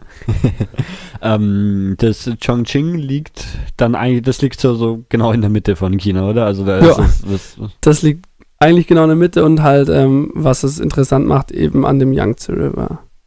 okay. Ähm, der, der Yangtze, ähm, weiß ich nicht, warst du da selber auf dem Fluss dann? Genau, wir sind dann, äh, wir waren zwei Nächte in Chongqing und Mhm. haben ähm, von dort aus dann eine Kreuzfahrt gemacht. Okay. Und bei der Kreuzfahrt ist, ähm, das bucht man ganz, ganz bequem eigentlich im Hostel, das ist Mhm. super problemlos. Und es gibt ähm, drei verschiedene Klassen. Es gibt International Cruise, es gibt erste Klasse und zweite Klasse. Und uns haben halt viele Leute geraten, ähm, International Cruise zu nehmen. Vor allem, weil ja, ähm, das ist angeblich das Einzige, wo überhaupt Englisch gesprochen wird. Das heißt, wenn man sich irgendwie verständigen will und äh, wie wir kein äh, Chinesisch können, ist das recht hilfreich.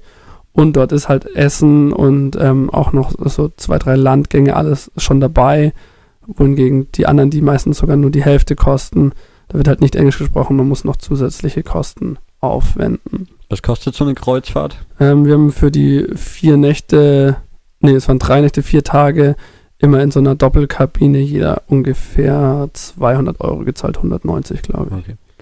Äh, wie, wie lange war ihr zu dem Zeitpunkt der Reise dann schon unterwegs? Also jetzt nur für die Rundreise dann? Ähm, das war ein bisschen mehr als eine Woche, wahrscheinlich so Mhm. neun Tage. Also relativ schnell durch alles durch. Ja, wir waren in jeder Stadt eigentlich nur so Mhm. drei Tage maximal. Und in den Städten habt ihr euch da dann äh, also einfach mal so hingeflogen und irgendwie ein Hostel gesucht oder im Vorfeld schon was gebucht Die Hostels hatten wir, ähm, nachdem wir zu einer Zeit gereist sind, wo alle Chinesen auch frei haben, das ist äh, rund um den Nationalfeiertag da am 1. Oktober, ähm, hatten wir uns das äh, alles schon vorher gebucht. Das ist auch, Mhm. wenn man zu der Zeit reist, dringend zu empfehlen. Äh, zu allen anderen Zeiten sollte man, glaube ich, kein Problem haben, auch äh, entweder einen Tag vorher zu buchen oder einfach nur hinzufahren. Gebucht über irgendwie Ähm, Hostelworld oder sowas? Oder wir haben meistens geschaut, äh, die, Host die Hostels bei Hostel wird rausgesucht, geschaut, ob sie was eigenes haben, um Mhm. die, uns die Gebühr zu sparen, aber ansonsten ja, Hostel Ja. wird. keine chinesischen Insider-Webseiten, Nein, die du definitiv beraten kannst. Ähm, ja, der, der Yangtze River, wie, äh, erzähl mal ein bisschen, wie, wie ist, wirkt das, wie groß ist das? der ist wahnsinnig größer, deutlich größer als die ganzen deutschen Flüsse, Ja. viel, viel breiter halt, ähm, wirkt wahnsinnig dreckig, ob es wirklich ist, kann ich nicht beurteilen, aber ähm, in keinster Weise irgendwie klares Wasser. Mhm. Es sieht einfach nach einer graubraunen, äh, ja, Schlammsache aus und ähm, ist sehr stark befahren von irgendwelchen Schiffen. Also da läuft Güterverkehr drüber. Sehr viel Güterverkehr, aber auch eben diese Kreuzfahrtschiffe. Aber dort, das ist wirklich so eine Schiffsstraße, muss man Ist sagen. das, ähm, ist das irgendwie, ja, so, so, ist das so ein reißender Strom oder eher so, Das ist so ein, dass der, nee, eher so ein langsam vor sich Okay. hinfließendes Ding. also gut, mag natürlich auch sein, dass sich das irgendwo ändert dann in verschiedenen Ja, also Regionen, aber dort bleibt das erstmal die ganze Zeit so. okay, ähm, wie, äh, wie breit ist der ungefähr? Hm, In Chongqing selbst werden es so 20, 25 Meter sein, denke ich mal. Ja, ja, vielleicht Okay. 50 an den breiten Stellen. Okay. Und ähm, ja, die, diese Kreuzfahrt, was macht man die ganze Zeit auf dem Schiff? Ähm, ja, man sitzt rum, schaut sich die Landschaft an, an der man vorbeifährt und äh, zweimal am Tag geht man vielleicht noch vom Boot runter, schaut sich irgendwelche Tempes an oder äh, steigt um auf kleinere Beiboote, dass man mal in so Schluchten reinfährt, die sehr interessant sind, sich anzuschauen, weil ähm, dort realisiert man erstmal, wie stark ähm, der Pegel gestiegen ist durch den drei äh, Schluchten Staudamm. Also man fährt dann da rein und dann sagen sie, ja, unter euch liegt dann äh, der und der Ort, der ist jetzt leider untergegangen, weil sie haben ja im Rahmen dieses Staudammprojektes ungefähr eine Million Menschen umgesiedelt. Ähm, und da sind auch diverse Städte, oder Städte ist übertrieben, aber diverse äh, Siedlungen untergegangen. Ah, da ist dann einfach der, der, der Wasserspiegel von dem Fluss deutlich angestiegen. Der ist deutlich angestiegen. Ähm, vielleicht kannst du es mal ganz kurz nachschauen, weil die exakte ähm, Meterzahl weiß ich nicht. Mhm. Allerdings ist, äh, steigt das Wasser immer noch an. Das heißt, äh, der ist noch nicht vollgelaufen. Also und äh, wird erst irgendwie so in zwei Jahren oder zwei, drei Jahren vollgelaufen sein. War die an dem Staudamm selber auch? Genau, das ist so dann das Ende dieser äh, Mhm. Bootstour. Gut, dann, machen wir das am Ende. Dann machen wir jetzt erstmal so, so die, die, die Fahrt an sich. Ähm, ist dieser Fluss, also ist der Fluss irgendwie in, in ist das eine Schlucht, durch der die, der Fluss durchfließt oder ist da einfach so, so ein normaler Fluss? das ist so eine äh, leichte Schluchtensache, Mhm. weshalb es ja auch möglich gemacht hat, dass das Wasser so ansteigt. Mhm. Ähm, und links und rechts geht so das ähm, felsige Gebirge hoch, ab und zu ein bisschen Vegetation, aber meistens ist es dann schon eher ähm, Gebirge. Man kommt dann ab und zu mal äh, an irgendwelchen Sehenswürdigkeiten vorbei, dass da irgendwelche Wandgemälde sind oder so. Da wird man auch durch äh, Durchsagen dann darauf hingewiesen und so. Und ähm, irgendwelche kleinen Tempels an diesen, ähm, an diesen Hängen dran äh, sind. Und was man halt also den ganzen Tag macht, man steht irgendwann relativ früh meistens auf, weil morgens oftmals äh, irgendwie so eine Exkursion zu so einem Tempel ist oder so, wo man Mhm. dann von Bord geht. Und ähm, frühstückt dann dort, was Frühstücken ist in keinster Weise vergleichbar mit bei uns. ähm, man kann Nudeln, saure Nudeln essen, man kann Reis essen, man äh, kann irgendwie eine komische äh, warme Brühe trinken und also wir hatten noch a- hart gekochte Eier, was ihm scheinbar ähm, speziell da an dieser International Cruise Sache lag und süßen Toast und ähm, Okay. das war so das Einzige, was da Wie groß ist das Schiff? Wie viele Leute sind da Mm, ungefähr drauf? ungefähr 300 Leute waren Okay, drauf. also schon ein richtiges, dickes Kreuzfahrtschiff. Ja, nicht so das, was man irgendwie aus Deutschland, das Ja. große Kreuzfahrt, aber äh, sind schon viele Leute da. War ein Pool an Bord? Nein, in keinster Weise. Also Aber eine Karaoke-Bar? Die Karaoke war Gas natürlich. Allerdings äh, dann alle zusammen und dann haben wir mit äh, Chinesen zusammen gesungen. Ziel, Ziel der Kreuzfahrt war dann ähm, der Sch drei Schluchtendamm, ja? Genau, das war so das vorläufige Ende. Also danach ging es noch so fünf, sechs Stunden weiter, aber ähm, dort angekommen wird man erstmal äh, drei Stunden durch diese Schleuse erstmal gemacht, was alles aber nachts stattfindet, wenn man normalerweise schläft. Wir waren natürlich trotzdem wach und haben uns das angeschaut. Hm. Ähm, der Höhenunterschied ist schon brutal. Also man, äh, ich glaube, 30, 40 Meter, je nachdem wie hoch gerade der Wasserstand ist, wird man da sozusagen abgesenkt über, das sind alles nur so Halbwissen, aber ich glaube vier, ähm, äh, vier so einzelne ähm, Schleusen, Mhm. die man da durchwandert. Allerdings geht es eigentlich brutal schnell. Also man ist dann nach so drei Stunden fertig und äh, die machen das mit einer wahnsinnigen Präzision und so. Das ist ähm, super eingespielt alles. Ähm, Mhm. War es scheinbar irgendwie, ähm, ich habe das System noch nicht so ganz durchblickt, aber manche Schiffe müssen da sehr, sehr lange warten. Ich bin mir nicht sicher, ob die Plätze da versteigert werden oder wie das abläuft.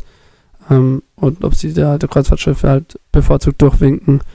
Aber ähm, da scheinen auch, sieht man auch noch so links die Schiffe, die eigentlich drauf warten und man sie dann vorm Staudamm noch überholen darf, aus welchen Gründen auch immer. Okay. Ähm, und das ist dann, also ihr, ihr wart dann auf der, der Seite, wo das Wasser gestaut wurde, logischerweise, wenn da alles überschwemmt wurde. Genau, also die ganze Zeit vorher waren wir auf der Mhm. Seite, wo das Wasser überstaut, äh, also zurückgestaut wurde und ähm, wurden dann sozusagen runtergelassen ähm, auf die andere Seite und von dort sind wir dann von Bord gegangen und haben uns den äh, Staudamm genauer angeschaut. Merkt man da schon einen deutlichen Unterschied zwischen, zwischen den beiden Seiten? Ähm, in welche Richtung meinst du? Ja, weil, weil halt auf der, der aufgestauten Seite irgendwie viel, viel Land überschwemmt wurde und so? Oder merkt man das nicht? Das merkt man nicht wirklich. Nee, also ähm, weil man auch d- der Fluss wird gefühlt nicht wirklich weitläufiger. Also ich weiß ja nicht, Mhm. wie er damals ausgesehen hat, aber ähm, dadurch, dass es alles in so Schluchten sind und vor allem in der Schlucht es dann hauptsächlich gestiegen ist, Hm. ähm, merkt man nicht, dass es jetzt äh, Riesenflächen überschwemmt worden Okay. sind. Ähm, ja, wie, wie sieht dieser Drei-Schluchtendamm aus? Das muss ja eine riesige Anlage sein. Es ist eine riesige Anlage, ähm, bestehend aus einer großen Hauptmauer natürlich, dass das Wasser zurückhält, an dem dann immer so Turbinen angesetzt worden sind, was aber alles unter dem Wasserspiegel stattfindet. Logischerweise, man erkennt es nicht richtig. Unten sieht man dann die Schleusen, wo das äh, Wasser wieder rausgelassen wird, ähm, nachdem dessen Energie halt dann genutzt wurde. Hm. Und die Mauer äh, ist grob geschätzt irgendwie so vielleicht 200, 250 Meter lang und man wird dann so an eine Seite rangelassen. Ähm, immer noch mit einem gesunden Abstand. Und von dort ähm, kann man das Ganze dann betrachten. Man sieht aber nicht so viel. Man sieht, kann sich das dann mehr an so Modellen dort anschauen, ähm, was es dann in die Richtung gehend ganz interessant macht, wie das Ganze aussieht. Also gibt es nicht wirklich eine Stelle, wo, wo ich quasi den, den Höhenunterschied, wo ich mich an die obere Kante stellen kann und da runterschauen? Leider so. überhaupt nicht, nee. Ähm, da wird man nicht hingelassen. Mhm. Man kann entweder halt zu einer Stelle gehen, die sozusagen auf äh, Stauseite noch liegt oder man kann an eine Stelle gehen, die hinter der Stauseite liegt. Dort sieht man in der Ferne schon, wie das Wasser oder mhm. wie der Höhenunterschied ist. Allerdings, man hat nie das Gefühl, dass man runterschaut und sagt, wow, da fliegt gerade die und die, äh, das Wasser die und die Höhe runter. Okay. Ähm, ja, das war das Ende eurer Rundreise. Das war so ähm, halbwegs das Ende. Danach ging es noch sechs, sieben Stunden weiter nach äh, Wuhan, wo man dann von Bord gegangen ist. Okay, wie, wie viel Strecke hat man dann auf dem, vier Tage war die auf dem Schiff? Ja, knapp vier Tage, ja. Und wie viel Strecke legt man da so zurück? Ähm, da überfragst du mich gerade. Okay. Also ich weiß nicht, wie lang die Flussstrecke ist. Da lass uns mal schnell nachschauen. Also so äh, halbwegs Luftstrecke sind ungefähr ja, 900, 900 Meter, Kilometer, äh, Kilometer ne? Mhm. Okay. Ja, Allerdings zingelt sich ja der Fluss noch deutlich mhm. mehr. Also. Ähm, und das war die, die Endstation dann? das war die Endstation der Reise. In Wuhan waren wir dann nochmal äh, zwei Nächte ähm, und äh, haben die Stadt noch angeschaut. Wobei die Stadt bietet jetzt nicht diese eine große Sehenswürdigkeit wie Xi'an, zum Beispiel mit der Terrakotta-Armee. Mhm. Ähm, wir waren da in, in, einer weiteren Tempelanlage, die so, so ein Phönix-Tempel war, was äh, sehr interessant war und ähm, Highlight war da so ein Glockenturm, auf dem man hochgegangen ist und über die ganze Stadt geblickt hat und eben dann auch diesen, den Yangtze sieht, worum sich dann dort auch in der Stadt alles zentriert. Also das Leben richtet sich dann schon immer ziemlich auf den Yangtze aus. Mhm. Und ähm, äh, dort, äh, das ist eine ziemlich brodelnde Stadt mit vielen Hochhäusern, mit äh, westlich aussehenden Einkaufsstraßen. Ähm, eine nette Stadt, aber hat keine große mhm. Besonderheit. Merkt man irgendwie einen, Unterschied ähm, vom, vom irgendwie, also dass die Küstenstädte beispielsweise deutlich reicher sind oder sowas? Oder ähm, gibt es sowas gar nicht? Das merkt man auf jeden Fall. Also ich glaube, ähm, die Städte am Yangtze River bieten dann nochmal so eine Ausnahme, dadurch, dass sie durch den Yangtze auch noch relativ viel Wirtschaftskraft abbekommen haben. Aber gerade so Kunming oder so, da stehen keine prunkvollen Hochhäuser rum, hm. ähm, wie man das jetzt aus den Küstenstädten kennt, äh, die ja durchaus Zentren für irgendwelche Wirtschaftssachen ähm, ja. sind. Ähm, von, von Wuhan dann wieder zurück Wuhan nach sind wir zurückgeflogen. Nach Qingdao. Nach Qingdao, ja. Mhm. Und dort war dann diese kleine Hauptreise sozusagen zu Ende. Insgesamt wie lang dann? Ähm, 14 Tage, 15 Tage, ja, okay. 15. Und ähm, jetzt so im Nachhinein betrachtet diese Rundreise? Im Nachhinein betrachtet diese Rundreise ist so ein bisschen viel gereist während der Reise. Also man verbringt halt immer viel Zeit am Flughafen oder in, mhm. im Bus, im Zug. Ähm, wenn man das halt alles auf diese kurze Zeit quetschen will, äh, lässt sich das, glaube ich, auch nicht anders machen. Allerdings ähm, hat man dann in den Städten auch immer nur Zeit, die großen Sachen abzuklappern, die man aus allen Reiseführern kennt und man kann nicht so kleine Sachen vielleicht entdecken, weil man beschäftigt ist, damit zur nächsten Attraktion irgendwie ja. zu gehen. Und der Reisestress ähm, macht das Ganze schon ein bisschen anstrengend, einfach weil man will ja eher mhm. auf so einer äh, Reise dann auch viel sehen und das macht es nicht immer ganz einfach. Ähm, denkst du, man könnte eine, eine Städtereise machen? Also wenn ich China bereise und jetzt sagen wir, ich, ich habe so, so die, die Städte an der Ostküste schon gesehen, dass ich sage, ich mache jetzt nur mal irgendwie ein, zwei Wochen nur Westchina da irgendwie eine Stadt und von da aus ein bisschen rumreisen oder nur eine dann, einzige Stadt meinst du jetzt? Oder? Ja, oder ja, irgendwie eine Region zumindest. Oder also, sagst du, dass dann doch zu wenig los ist, dass man da länger ist? Ich denke, wenn man sich da so eine Region raussuchen will, ähm, würde ich empfehlen, da Kunming und dann Dali, das sind ja auch nur sechs Stunden mit dem Bus, mhm. also ähm, das ist jetzt nicht der große Aufwand. Ähm, in der Umgebung ist auch noch Guilin. Das war eine Stadt, in der wir jetzt selbst nicht waren, die aber allerdings ähm, angeblich sehr bereisenswert auch noch ist. Hatten wir einfach keine Zeit mehr hinzukommen. Und in dieser Region, gerade wenn äh, vielleicht einen auch so die Berge so ein bisschen interessieren Mhm. und man auch gern mal irgendwie einen halben Tag auf den Berg geht, da kann man auf jeden Fall zwei Wochen verbringen. Das ist gar kein Problem. Das typische Bild von diesen ähm, Bergregionen in China, das ich immer im Kopf habe, sind die Teefelder. Hast du sowas gesehen? Ähm, so Teefelder an sich sind in der Region eigentlich nicht. Nein, es gibt auch dort, muss man schon weiterfahren oder man sieht vielleicht mal am Straßenrand so diese Reisterrassen, aber die sind auch nicht so präsent. Die sind dann, glaube ich, eher im Süden ähm, Mhm. stationiert. Ähm, dann machen wir, also das war die Rundreise.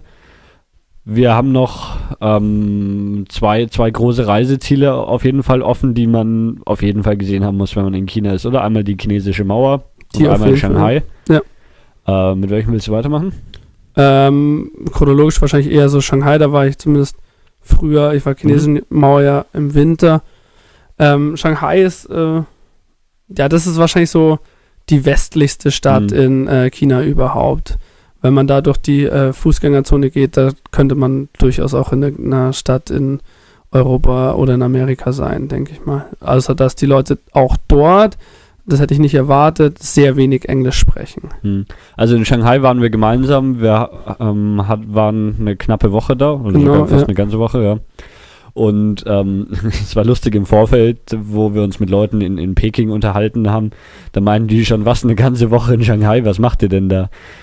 Wir waren äh, 2008 ähm, zehn Tage lang in Hongkong, da sind uns die Idee nicht ausgegangen, was man machen könnte in Shanghai. In Shanghai ist es so ein bisschen anders. Ja, man, es gibt nicht so viele ähm, Sachen, die man dort unbedingt anschauen muss. Also ähm, das ist wahrscheinlich mit dem äh, Bund, äh, der dort sozusagen, das ist die Region direkt am, am Fluss, Also Band eigentlich. Band, ja, direkt am Fluss. Um, da sind beide Seiten, glaube ich, recht interessant anzuschauen.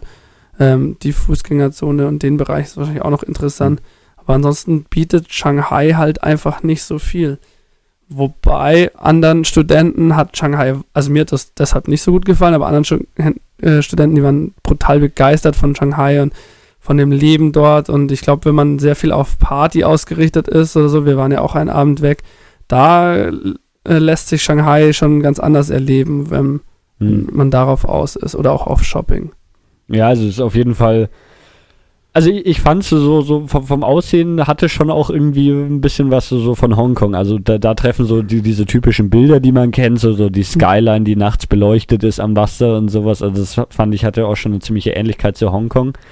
Und aber irgendwie, ja, ich, also ge, gefallen hat es mir auf jeden Fall und ich denke auch, da, dass es, also wenn man in China ist, dann muss man in Shanghai schon vorbeischauen. Man muss da keine Woche verbringen, aber Auf jeden Fall, man merkt halt an Shanghai deutlich, dass dort das Geld irgendwie ist. hm, Äh, wahrscheinlich auch großteils durch die Börse, die da stationiert ist und auch durch den großen Hafen und dadurch.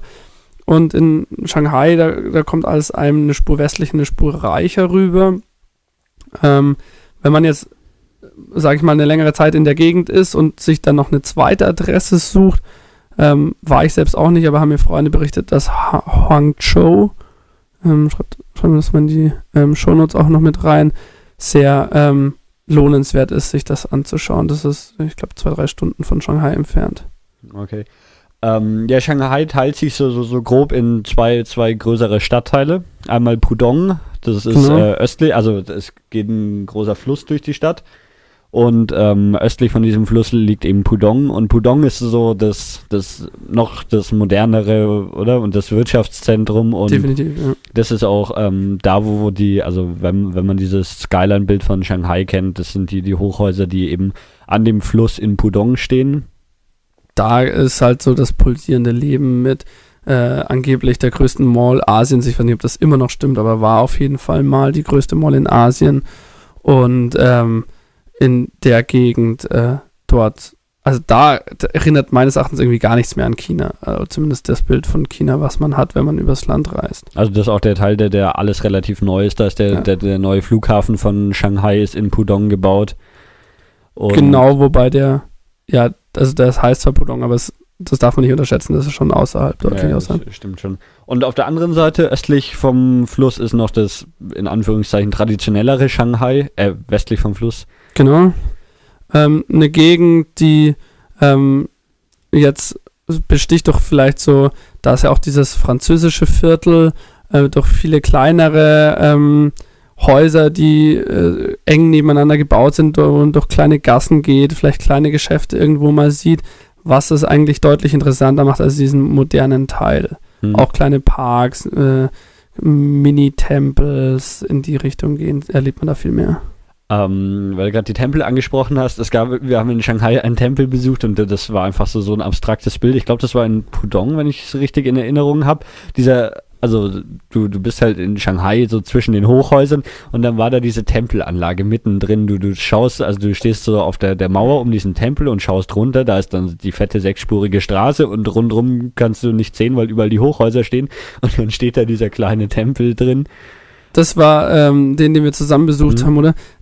An dem, der, den fand ich sowieso komisch. A, hat er da nicht in dieses Stadtbild reingepasst und B, war das ein Tempel, man hat, glaube ich, auch relativ viel Eintritt gezahlt, wo der irgendwie so rüberkam, als wäre das da eine halbe Touristenattraktion. Die wollten Mhm. dort unbedingt einfach einen Tempel hinsetzen, der war auch relativ neu gebaut und ähm, äh, die Begründung für den Tempel habe ich noch nicht so ganz gesehen, wieso der genau dort in dem Ausmaß Nee, die. Begründung ist halt wahrscheinlich schon einfach, dass er 3 Euro Eintritt kostet. Das könnte durchaus sein, also.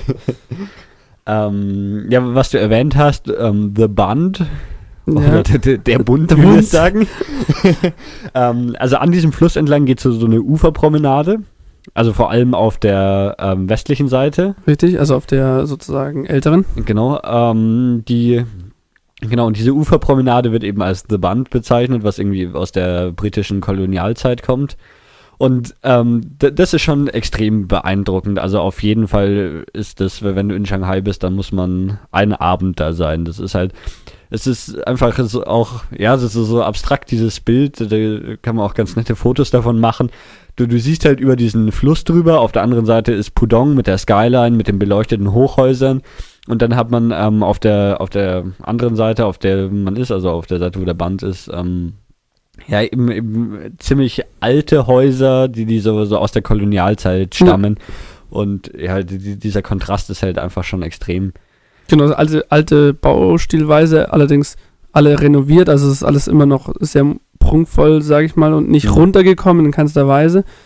Und ähm, wahnsinnig interessant, einfach da auf und ab zu gehen Genau. und das Leben zu genießen. Und dann kann man auch mal mit der Fähre rüberfahren auf die andere Seite. Ähm, die Fernfahrt lohnt sich auf jeden Fall, ist ziemlich billig, glaube ich, Mhm. wenn ich das recht in Erinnerung Ja. habe. Und da drüben ist ähm, auch interessant, die, äh, sozusagen abends auch das von der anderen Seite zu sehen. Und es gibt dann da auch äh, irgendwelche kleineren Bars und Cafés. Ich weiß, dass da zum Beispiel Paulaner da irgendwie so eine Art Biergarten aufbaut und so alles sehr touristisch und sehr westlich gesehen, wie der ganze Stadtteil da so ist. Ähm, da an, an diesem Band sind dann eben auch, also da, da geht es auch wirklich bis, ah, bis, bis spät in die Nacht laufen da die Leute rum und eben auch die, die ähm, Häuser aus der Kolonialzeit sie sind alle beleuchtet und also da wird schon extrem viel Wert drauf gelegt, dass das einfach ein gigantisches Bild abgibt und das schaffen sie schon auch. Genau, ja. Da laufen dann auch viele so, so Verkäufer rum, wie, wie man die, die Laserpointer und so Lichtspiele und so ein Zeug verkaufen. Die sieht man aber ähm, eigentlich in allen Zentren Ja. in China. Also äh, nicht nur in Peking und Shanghai, das sieht man Mhm. sogar in Qingdao und so. Ähm, diese Verkäufer gibt es überall. Weil sie scheinbar auch ähm, in China äh, reicht es dadurch, dass man, äh, wenn man nur selbst ein bisschen Geld verdient mit dem Zeug, reicht es zu einem ganz okayen Leben. Ähm, das mit dem bisschen Geld verdienen ist mir am meisten aufgefallen. In Shanghai und vor allem auch in Peking gibt es Leute, die reißen dir die leere Plastikflasche aus der Hand. Äh, und zwar nicht, weil es da Flaschenpfand gibt, sondern weil sie den Materialwert von dem Zeug mitnehmen wollen und das dann irgendwie sammeln. Und ähm, da merkt man dann dadurch da schon noch, dass die Armut da eine große Rolle spielt. Das, das ist äh, total, also der, ja, also es war für uns am Anfang auch nicht so, so richtig klar. Also es ist ja auch ein relativ großes irgendwie Geschäft, was da abläuft mit diesen leeren Plastikflaschen. Also dadurch, dass einfach so heiß ist, trinken die Leute ständig was und Recycling ist, oder beziehungsweise so Pfandsysteme sind jetzt in China nicht irgendwie äh, am Start und Ja, es laufen halt ständig Leute rum, die diese Plastikflaschen einsammeln. Also man, ja, man braucht auch kein schlechtes Gewissen haben, seine Flasche einfach auf den Boden zu werfen, weil innerhalb von zwei Sekunden hat jemand eingesammelt. Und man sieht dann abends oder nachts auch, da, dass die, die sich eben an den Kreuzungen treffen und alle ihre ähm, Plastikflaschen zusammenlegen, die dann irgendwie zu dem nächsten Großhändler kommen und da einfach halt ja, irgendwie eingeschmolzen werden und das Plastik draus gemacht wird. Und das sind einfach unfassbare Mengen. Also wenn man da so direkt vor unserem Hostel an der Kreuzung war, war eben wohl so, so ein Zentrum für, für Altplastiksammlung. Und ähm, das waren diverse Kubikmeter nur an zusammengepressten Plastikflaschen, die halt dann verwendet wurden. Ja, genau, das ist nicht nur mit Plastik, sondern auch irgendwie mit Pappe der Fall. Ähm, in Qingdao sieht man sehr oft irgendwelche ähm, bis oben hin beladenen Roller mit äh, Pappe. Die Leute äh, schieben die zum Teil meistens nur durch die Gegend und schreien irgendwas, was ich natürlich nicht verstanden habe. Äh, fragen scheinbar, ob die Leute noch äh, Karton für sie haben und ähm, transportieren den dann irgendwo hin. Also mit dem Materialwert von dem Zeug scheint man wirklich noch Geld zu verdienen dort. Und das ist halt was auch, was in, obwohl wir jetzt gesagt haben, hier Shanghai, die, die reiche westliche Stadt, aber das ist schon was, was in Shanghai auch extrem stattfindet. Genau, und was dann halt auch irgendwie funktioniert, dadurch, dass äh, so der Müll entsorgt wird. Also. ja, klar. Ähm, das war auch interessant in dem äh, Stadtteil, wo wir waren, eben in dem älteren. Da gibt es so, so, so die große Einkaufsmeile oder sowas. Ja. Und ähm, in der ersten Nacht, wo wir da waren, wurde die, die gereinigt und das war auch ein äh, total abstraktes Bild. Da wurden dann die Hydranten aufgeschraubt und Feuerwehrschläuche dran und so. Und dann haben sie halt mit den Feuerwehrschläuchen einfach nachts diese Straße gereinigt. Ja, stimmt. Das ist auch insgesamt so eine komische Sache von Shanghai oder auch von dieser Einkaufsstraße. Es ist ab, die pulsiert tags brutal und es ist eigentlich ab 10 dort nichts mehr los. Ähm, auch in den meisten Straßen Shanghais mhm. nicht. Also es gibt ein Viertel zum Weggehen, aber ansonsten ähm, ist einfach nichts mehr los. Ja, das ist, das ist was, was man, glaube ich, in, in China eh öfter sieht. Also es ist mit schon, auch, auch in Hongkong war es so, da, dass da tagsüber halt so extrem viel los war und das dann aber wirklich so ab 10 oder so ziemlich weggebrochen ist. Ich denke, es liegt halt vor allem auch daran, dass die ähm, Chinesen anders leben. Also die gehen abends nicht großartig weg, mhm. wenn, wie gesagt, zu dem KTV, aber auch die Studenten bleiben oftmals äh, zu daheim und treffen sich irgendwo daheim zusammen und verbringen so einen äh, lustigen Abend in so kleineren Gruppen, aber gehen jetzt nicht zusammen groß äh, weg. Ähm, was, was auf jeden Fall auch noch eine nette Geschichte ist, natürlich gibt es da so, so die ganzen Fastfood-Ketten, die man kennt, McDonalds, Starbucks und so weiter. Und ähm, wir waren dann eben auch, ich glaube, es war auch in der allerersten Nacht, wo wir im McDonalds waren in Shanghai, äh, um uns noch was zu essen zu holen. Und da sitzen die Leute und schlafen einfach auf, wir sitzen auf dem Stuhl, Kopf auf den Tisch gelegt und pennen da im McDonalds. Ja. Also war einfach so, so ein Bild, was irgendwie für, für uns total merkwürdig war. Und es waren jetzt auch nicht irgendwie Obdachlose oder sowas, die, die sich da ein warmes Plätzchen gesucht haben, wobei jetzt warme Plätze in Shanghai eh nicht so, so Rarität sind, aber nee, es waren, waren einfach irgendwie also Studenten, Jugendliche oder sowas, die sich in McDonalds gelegt haben und ein Stündchen geschlafen haben. Und ich weiß nicht, wie lange sie da geschlafen haben, aber auf jeden Fall, so lange wie wir da waren, ja, lagen die auf dem Tisch und haben geschlafen. Richtig, ich weiß auch nicht, auf was die da warten und so. Habe ich bis zum Ende nicht rausgefunden. ähm, ja, so ansonsten Shanghai. Was man halt nicht vergessen darf, eigentlich fast das größte Highlight, ist Transrapid-Fahren in Shanghai. äh, das ist stark um, um, umstritten, ja. Also wir sind ja, ähm, und dass wir die Geschichte auch noch ein bisschen erzählen, also wir sind eben von Peking nach Shanghai mit dem Zug gefahren und da gibt es eben diese neue High-Speed-Train.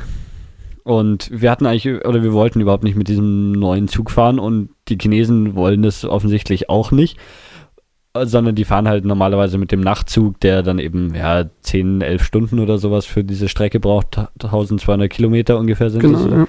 Und ähm, ja, es wurde eben da die, die neue High-Speed-Train hingebaut und von der Bevölkerung nicht so angenommen wohl und woraufhin eben der alte Zug abgeschafft wurde und man nur noch den, die Highspeed-Train fahren kann. Der schafft die Strecke dann in fünf Stunden. Genau. Und äh, das ist schon, also da ist, also ist auch noch moderner als ICEs und so. Das ist schon schon ähm, relativ. Das modern. ist auch der so der größte Stolz der Chinesen mhm. überhaupt. Also wenn man mit Chinesen spricht und so, ähm, auch im Unterricht oder so, wenn über die chinesischen Erfolge gesprochen wird, dann kommt immer dieser Zug und das ist äh, wahnsinnig erstaunend, wie prestigeträchtig dieses Projekt von denen ist und wenn das alles mal fertig ausgebaut ist, sollen, was ich so gehört habe, auch alle 20 Minuten, eine halbe Stunde ein neuer Zug von Peking nach Shanghai fahren, um diese Verbindung Mhm. halt aufrechtzuerhalten. Ja, und der, der Zug ist auch krass. Also der, der fährt in Peking los, ist dann so nach zwei Minuten auf 300 km/h, zieht die bis Shanghai durch und ja, Genau. ist in Shanghai an. Weshalb der zurzeit noch nicht so angenommen ist, ähm, liegt, glaube ich, vor allem daran, dass es im Juni, Juli äh, ein größeres Zugunglück gab, wo, glaube ich, auch, ähm, ich weiß nicht genau, wie, ob es sechs Menschen, habe ich irgendwie im Hinterkopf, aber ich weiß nicht, ob die Zahl genau stimmt, gestorben sind, was in China für sehr, sehr viel Aufruhr äh, gesorgt hat. Ähm, und deshalb ist, wird er noch nicht so angenommen. Das wird sehr kontrovers diskutiert. Und der ist halt auch einfach teurer. Also das war auch der Grund, warum wir eigentlich mit dem Nachtzug fahren wollten, obwohl du in dem Nachtzug ein Bett hast und in diesem in dieser Highspeed-Train nur einen normalen Sitzplatz, also Flugzeugsitz ähnlich, nur Ja. mit zehnmal mehr Beinfreiheit. Aber der kostet mm, ja, fast das Doppelte. Genau. Noch so Reisetipps vielleicht noch kurz, wenn man in China mit dem Zug reist, ähm, lohnt es sich äh, einfach diese Fertignudeln zu kaufen, weil in den chinesischen Zügen gibt es überall heißes Wasser ähm, und da kann man sich dann einfach das Wasser drüber kippen oder auch äh, einfach Tee mitnehmen und ähm, sich da einen Tee brauen. Genau, ähm, du, du hast vorhin schon angesprochen, das mussten wir dann natürlich auch machen. Also wir, wir sind dann von, ähm, nachdem, also du bist ja dann in China geblieben, wir sind äh, von Shanghai aus wieder zurück nach Deutschland geflogen und ähm, der Flughafen ist halt mit einem Transrapid an die Stadt angebunden und das mussten wir dann natürlich machen, nachdem wir in München unseren Transrapid nicht gekriegt haben, wollten wir das fahren. Du bist ihn auch gefahren, Ich oder? bin auch gefahren, Ja, ja. genau. Aber ähm, ja, ich muss sagen, bei, bei uns es war ziemlich schlecht. Der fährt ähm, nachts, ich weiß nicht warum. Also eine Erklärung, die man so als normaler Mensch hätte, wäre Lärmschutz, dass er nur 300 km/h fährt, also in Anführungszeichen nur 300, wobei ich mir das in China kaum Kann vorstellen kann. Ähm, auf jeden Fall fährt er, wir sind nach 22 Uhr, glaube ich, gefahren und da, also der, der hat so drei, zwei Abstufungen. Er fährt normalerweise so 500. ja, so 430, glaube ich. Das war so das Maximum, was sie drauf hatten. Achso, okay. Zumindest bei uns auf der Fahrt. Ich dachte, ja, aber war es nicht so, dass eure Fahrt auch schon eine Abstufung war auf die vier? Also es gibt auf jeden Fall so eine Tafel, auf der steht, wann der wie schnell fährt. Und äh, ich bin hier nur bei 300 km/h gefahren. Und ähm, ja, war, war jetzt auch nicht so spektakulär. also vielleicht machen die 100 km/h mehr deutlich was aus, aber ich fand auf jeden Fall die 4 Euro wert und ähm, fand es irgendwie richtig cool. Also gerade wenn er da in die Kurven geht und so und das merkt man richtig, also da geht man ja richtig mit und so. Und ähm, nee, also ich finde es absolut lohnenswert, damit zu fahren.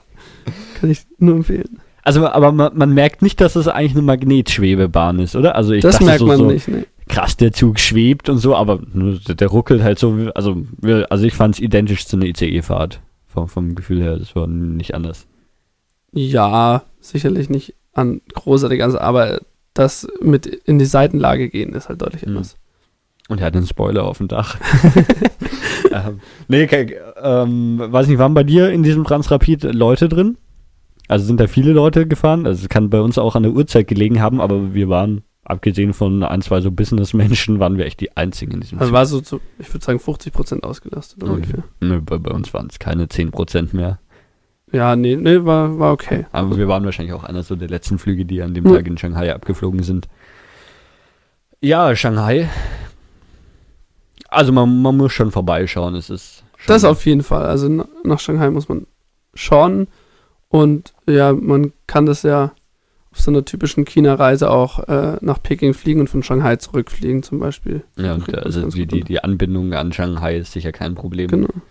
Ähm, ja, vielleicht noch ganz kurz erwähnt, es gibt da die, die große Art Exhibition Hall. Ähm, und wir waren da bei einer Pixar-Ausstellung oder ja, da wurden halt von, von den Pixar-Filmen so, so Artwork ausgestellt und fa- fand ich eigentlich ganz interessant. Und nachdem sonst keine Sehenswürdigkeiten gab, sind wir halt da so, so, ein Kunstmuseum gegangen und das fand ich echt ganz, ganz cool. Wir sind auch noch mit so einem Doppeldeckerbus rumgefahren. Ja, genau. Das kann man sich kaufen. Das, so ein 24-Stunden-Ticket gibt's für diesen Bus.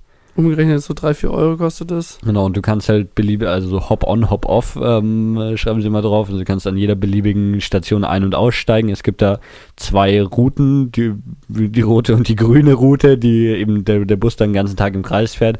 Und wenn man sich dieses 24-Stunden-Ticket gekauft hat, hat, kann man da eben an jeder beliebigen Station ein- und wieder aussteigen den ganzen Tag lang. Also das würde ich auf jeden Fall voll empfehlen, weil ähm, selbst wenn man das äh, jetzt nicht so allzu lange nutzt, man zahlt wirklich nur 3, 4 Euro und man kommt an vielen wichtigen Sachen vorbei und dann geht man mal wieder eine Station zu Fuß oder so. Und ähm, das kann ich auf jeden Fall empfehlen. Ja. Äh, eine Station, an der wir da ausgestiegen sind, war der Blumen- und Tieremarkt. Das ist ganz witzig, weil ähm, in, in China haben eh ähm, Tiere und Blumen oder Pflanzen so, so einen relativ ähnlichen Stellenwert. Also wo, wo man, also wenn, wenn man das in Deutschland betrachtet, würde man schon sagen, dass Tiere einen deutlich höheren Stellenwert haben als ja. Pflanzen und so. Ähm, ich habe das, das hat mir irgendjemand auch erklärt, dass der, Be der chinesische Begriff für Tier, wenn du den wörtlich übersetzt, heißt es einfach äh, bewegtes Objekt. Ja. Und, und so ist, glaube ich, auch die Wahrnehmung für Chinesen von Tieren. Das sind also das sind halt wie Steine, die sich bewegen können, aber sonst nichts anderes. Und da gibt's diesen, diesen Markt, der, an dem wir da ausgestiegen sind. Ja, und ähm, deswegen ist das, glaube ich, auch so, so einer der Gründe dafür, warum das in China so, so eine übliche Kombination ist. Pflanzen oder Blumen und Tiere dazu. Und ähm, ja, das war, war, so ein Markt. Mir war auch ein, teilweise nicht so ganz klar, für was diese Tiere da verkauft werden. Ähm, ja, man, man ist dadurch so, so wirklich kleine Gassen gegangen, wo, die Leute dann, also so, es gab Leute, die haben halt einfach Blumen verkauft. Es gab Leute, die Heuschrecken verkauft haben. Das ist so ein Glücksbringer, oder? Heuschrecken ist ein Glücksbringer, auch eine Essenssache. Äh, also die kannst du auch frittiert essen, findet man an Ständen immer wieder. Dann kannst du Babyschildkröten, Kätzchen kaufen. Es ist mir alles nicht so ganz klar, warum ich das da kaufen sollte. Also zu, zu welchem Zweck? Um sie zu essen? Um sie als Haustiere zu nutzen? Hm. Ich glaube, zu unterschiedlichen Zwecken. Also da wird einfach mal alles verkauft und die Leute kaufen es zu unterschiedlichen Zwecken. Ähm, diese Babykatzen und so, die verkauft wurden, waren sicherlich nicht zum Essen, sondern ja. als Haustiere, was inzwischen auch immer angesagter wird in China. Und wenn man ähm, von dem Plan erzählt, dass man irgendeinen Hund mal essen will, dann wird man auch in China inzwischen ähm, ja so ein bisschen sonderbar angeschaut, wie man das denn nur machen kann, die armen süßen Hunde. Aber da wird auch einzelne Flöhe verkauft oder also ich sah zumindest ähnlich aus eines Flohs, die äh, dann auch mit 50 Cent äh, ziemlich teuer waren. Und ähm, den Zweck zum Beispiel habe ich noch gar nicht verstanden. Also werden wahrscheinlich irgendwo ausgesetzt äh, und werden irgendwelche in irgendwelchen Pflanzengegenden dort ausgesetzt und verrichten ja. da irgendeine Arbeit. ja, auf jeden Fall, ähm, was, was man sich anschauen kann. Das ist auf jeden Fall äh, skurril und lohnenswert. Ja. Ähm, ja, dann Shanghai haken wir ab, oder? Shanghai können wir abhaken, ja. Dann machen wir jetzt noch das, was, was irgendwie auf jedem China-Bild abgebildet ist, die chinesische, chinesische Mauer, oder? Da muss man hin. Ähm, chinesisches Sprichwort sagt auch, äh, du bist erst ein Mann, wenn du auf der chinesischen Mauer warst und so. Ähm, deshalb äh, musste ich dann meinen letzten zwei Tagen Peking natürlich auch noch hin. Und ähm, es ist auf jeden Fall lohnenswert. Ähm, man kann dort sowohl auf eigene Faust hin und dann ähm, irgendwie mit einem Bus und dann ein Stück weiter mit dem Taxi fahren. Oder man macht eine von diesen Pauschaltouren, äh, wo man sich in den Bus setzt, wo man dann ähm, eigentlich das komplette Paket dabei hat. Was ich nicht empfehlen würde, ist so eine, wo man dann noch in eine sogenannte Jadefabrik oder so geht, was noch so eine kleine Verkaufsshow einfach ist. Das würde ich nicht empfehlen, aber diese anderen geführten Touren sind echt okay. Und also die chinesische Mauer liegt relativ nördlich in China. Mhm. Und, also macht ja auch Sinn, zur Abgrenzung von der Mongolei zum Beispiel. Ähm, deswegen gehen die meisten Touren oder ist der Startpunkt, wenn man die chinesische Mauer anschauen will, startet man meistens irgendwie aus Peking raus. Genau, von da geht am meisten, ja. Genau. Ähm, es gibt in Peking viele so, so Touren, die eben da in Peking starten und auch wieder enden, meistens dann mit, mit Reisebussen.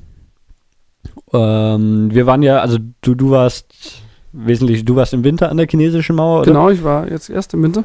Ähm, ich war damals im, im August eben an der chinesischen Mauer und ja, ich erzähl mal so ein bisschen, wie wir es gemacht haben. Wir sind da Wir haben uns ähm, ein Hostel rausgesucht auf, auf Hostel World und ei- eigentlich wussten wir noch nicht so, so richtig, was wir uns da eigentlich rausgesucht haben, was wir dann besucht haben. Ähm, es gibt eben von der chinesischen Mauer, also wa- was man da als erstes irgendwie ähm, klarstellen muss, ist es natürlich nicht so eine Mauer, die da einmal gerade durchgeht, sondern es gibt einfach unfassbar viele Mauern, die über ähm, auch große Zeiträume, also mehrere hundert Jahre entstanden sind, die sich total unterscheiden in de dem Stil, wie sie gebaut wurden, in der Größe, in dem äh, Zustand, wie sie erhalten sind. Und es gibt eben den, den Teil, wo, wo das relativ gut ähm, aufbereitet ist und wo die Mauer auch relativ äh, prunkvoll ist. Das ist äh, Badaling. Genau. Ähm, da warst du, oder? Nee, ich war in, ähm, ich suche nochmal nach, irgendwas mit M. Okay. Machai, irgendwas. Mhm. Das ist der Abschnitt mit der Sommerrodelbahn nach unten. Äh, aber da, da ist die Mauer dann auch relativ gut restauriert. Das Interessante an dem Abschnitt ist, dass äh, ein großer Teil der Mauer ist gut restauriert, auch der Teil, wo man offiziell drauf darf, Mhm. aber der nicht restaurierte Teil schließt sich genau an und man kann dann einfach auch weitergehen Mhm. und äh, das Schild missachten, was einen verbietet, dort weiterzugehen und dann wird es eher so eine Art Klettertour. Ähm, da ist die Mauer ziemlich äh, eingewachsen auch und ähm, es fehlen ab und zu so ein paar Teile, was aber man kommt da schon weiter drüber. Das ist kein Thema und das ist aufregender als diese hergerichteten Teile zu sehen, meines Erachtens. Also ähm, ich war, wie gesagt, nur an so einem Teil, der, ja, wo, wo die Mauer relativ, ja, schon, schon irgendwie halt, äh, ja, kaputt gegangen ist und Ja. wo, wo sie auch von Haus aus nicht so breit und groß war. Also das unterscheidet sich schon extrem, wenn man, also man kennt vielleicht ja diese Bilder, wo so, so Menschenmassen oben auf dieser Mauer langlaufen. Da wo ich war, war die, also wir, wir sind dann auch, das ist äh, Miyun hieß das, und äh, das war eine, war eine relativ lustige Busfahrt dahin. Wir sind äh, ja, mit einem normalen Linienbus aus Peking dahin gefahren. Ähm, hatten da auch relativ viel Glück, dass wir da jemals angekommen sind, glaube ich. Der legendäre Bus Nummer 25. Ähm, genau, und das war eben, wir hatten ein Hostel an der Mauer und haben da auch eine Nacht verbracht. Von diesem Hostel aus wir, haben wir eben einen Ausflug zur, zur Mauer gemacht. Also es lag ja mal einen Kilometer von, von der Mauer entfernt. Und das ist schon wirklich eine, eine Bergtour, die man da macht, oder? Ja, Also, das auf jeden Fall. Also ähm, es, es geht hoch und runter, weil es halt wirklich an dieser Gebirgskette entlang die Mauer oder auch über die Berge drüber die Mauer gebaut würde. Und das ist auch das Faszinierende zu sehen, wie sie wirklich diese Mauer da versucht haben, durchgängig zu bauen. Und egal, ob da jetzt Berge im Weg waren, dann ist die, geht die Mauer halt wirklich den kompletten Berg mit hoch und äh, dahinter wieder runter. Und man äh, schaut einfach äh, geradeaus und die Mauer läuft immer weiter und weiter und weiter, bis irgendwann dann am Horizont halt ähm, die Berge verschwinden und dann damit auch die Mauer. Mhm. Aber Aber es ist auf jeden Fall nicht so, dass da gerade eine Mauer durchgeht, sondern die geht da schon ganz schön zickzack hin und her. Genau, ja. Und was man halt macht, wenn, wenn man die chinesische Mauer besucht, ist, dass man eigentlich, es gibt ja immer so, so Wege, die, die zur Mauer hinführen, so alle paar Kilometer geschätzt. Mhm. Und dann wandert man aber eigentlich oben auf der Mauer entlang.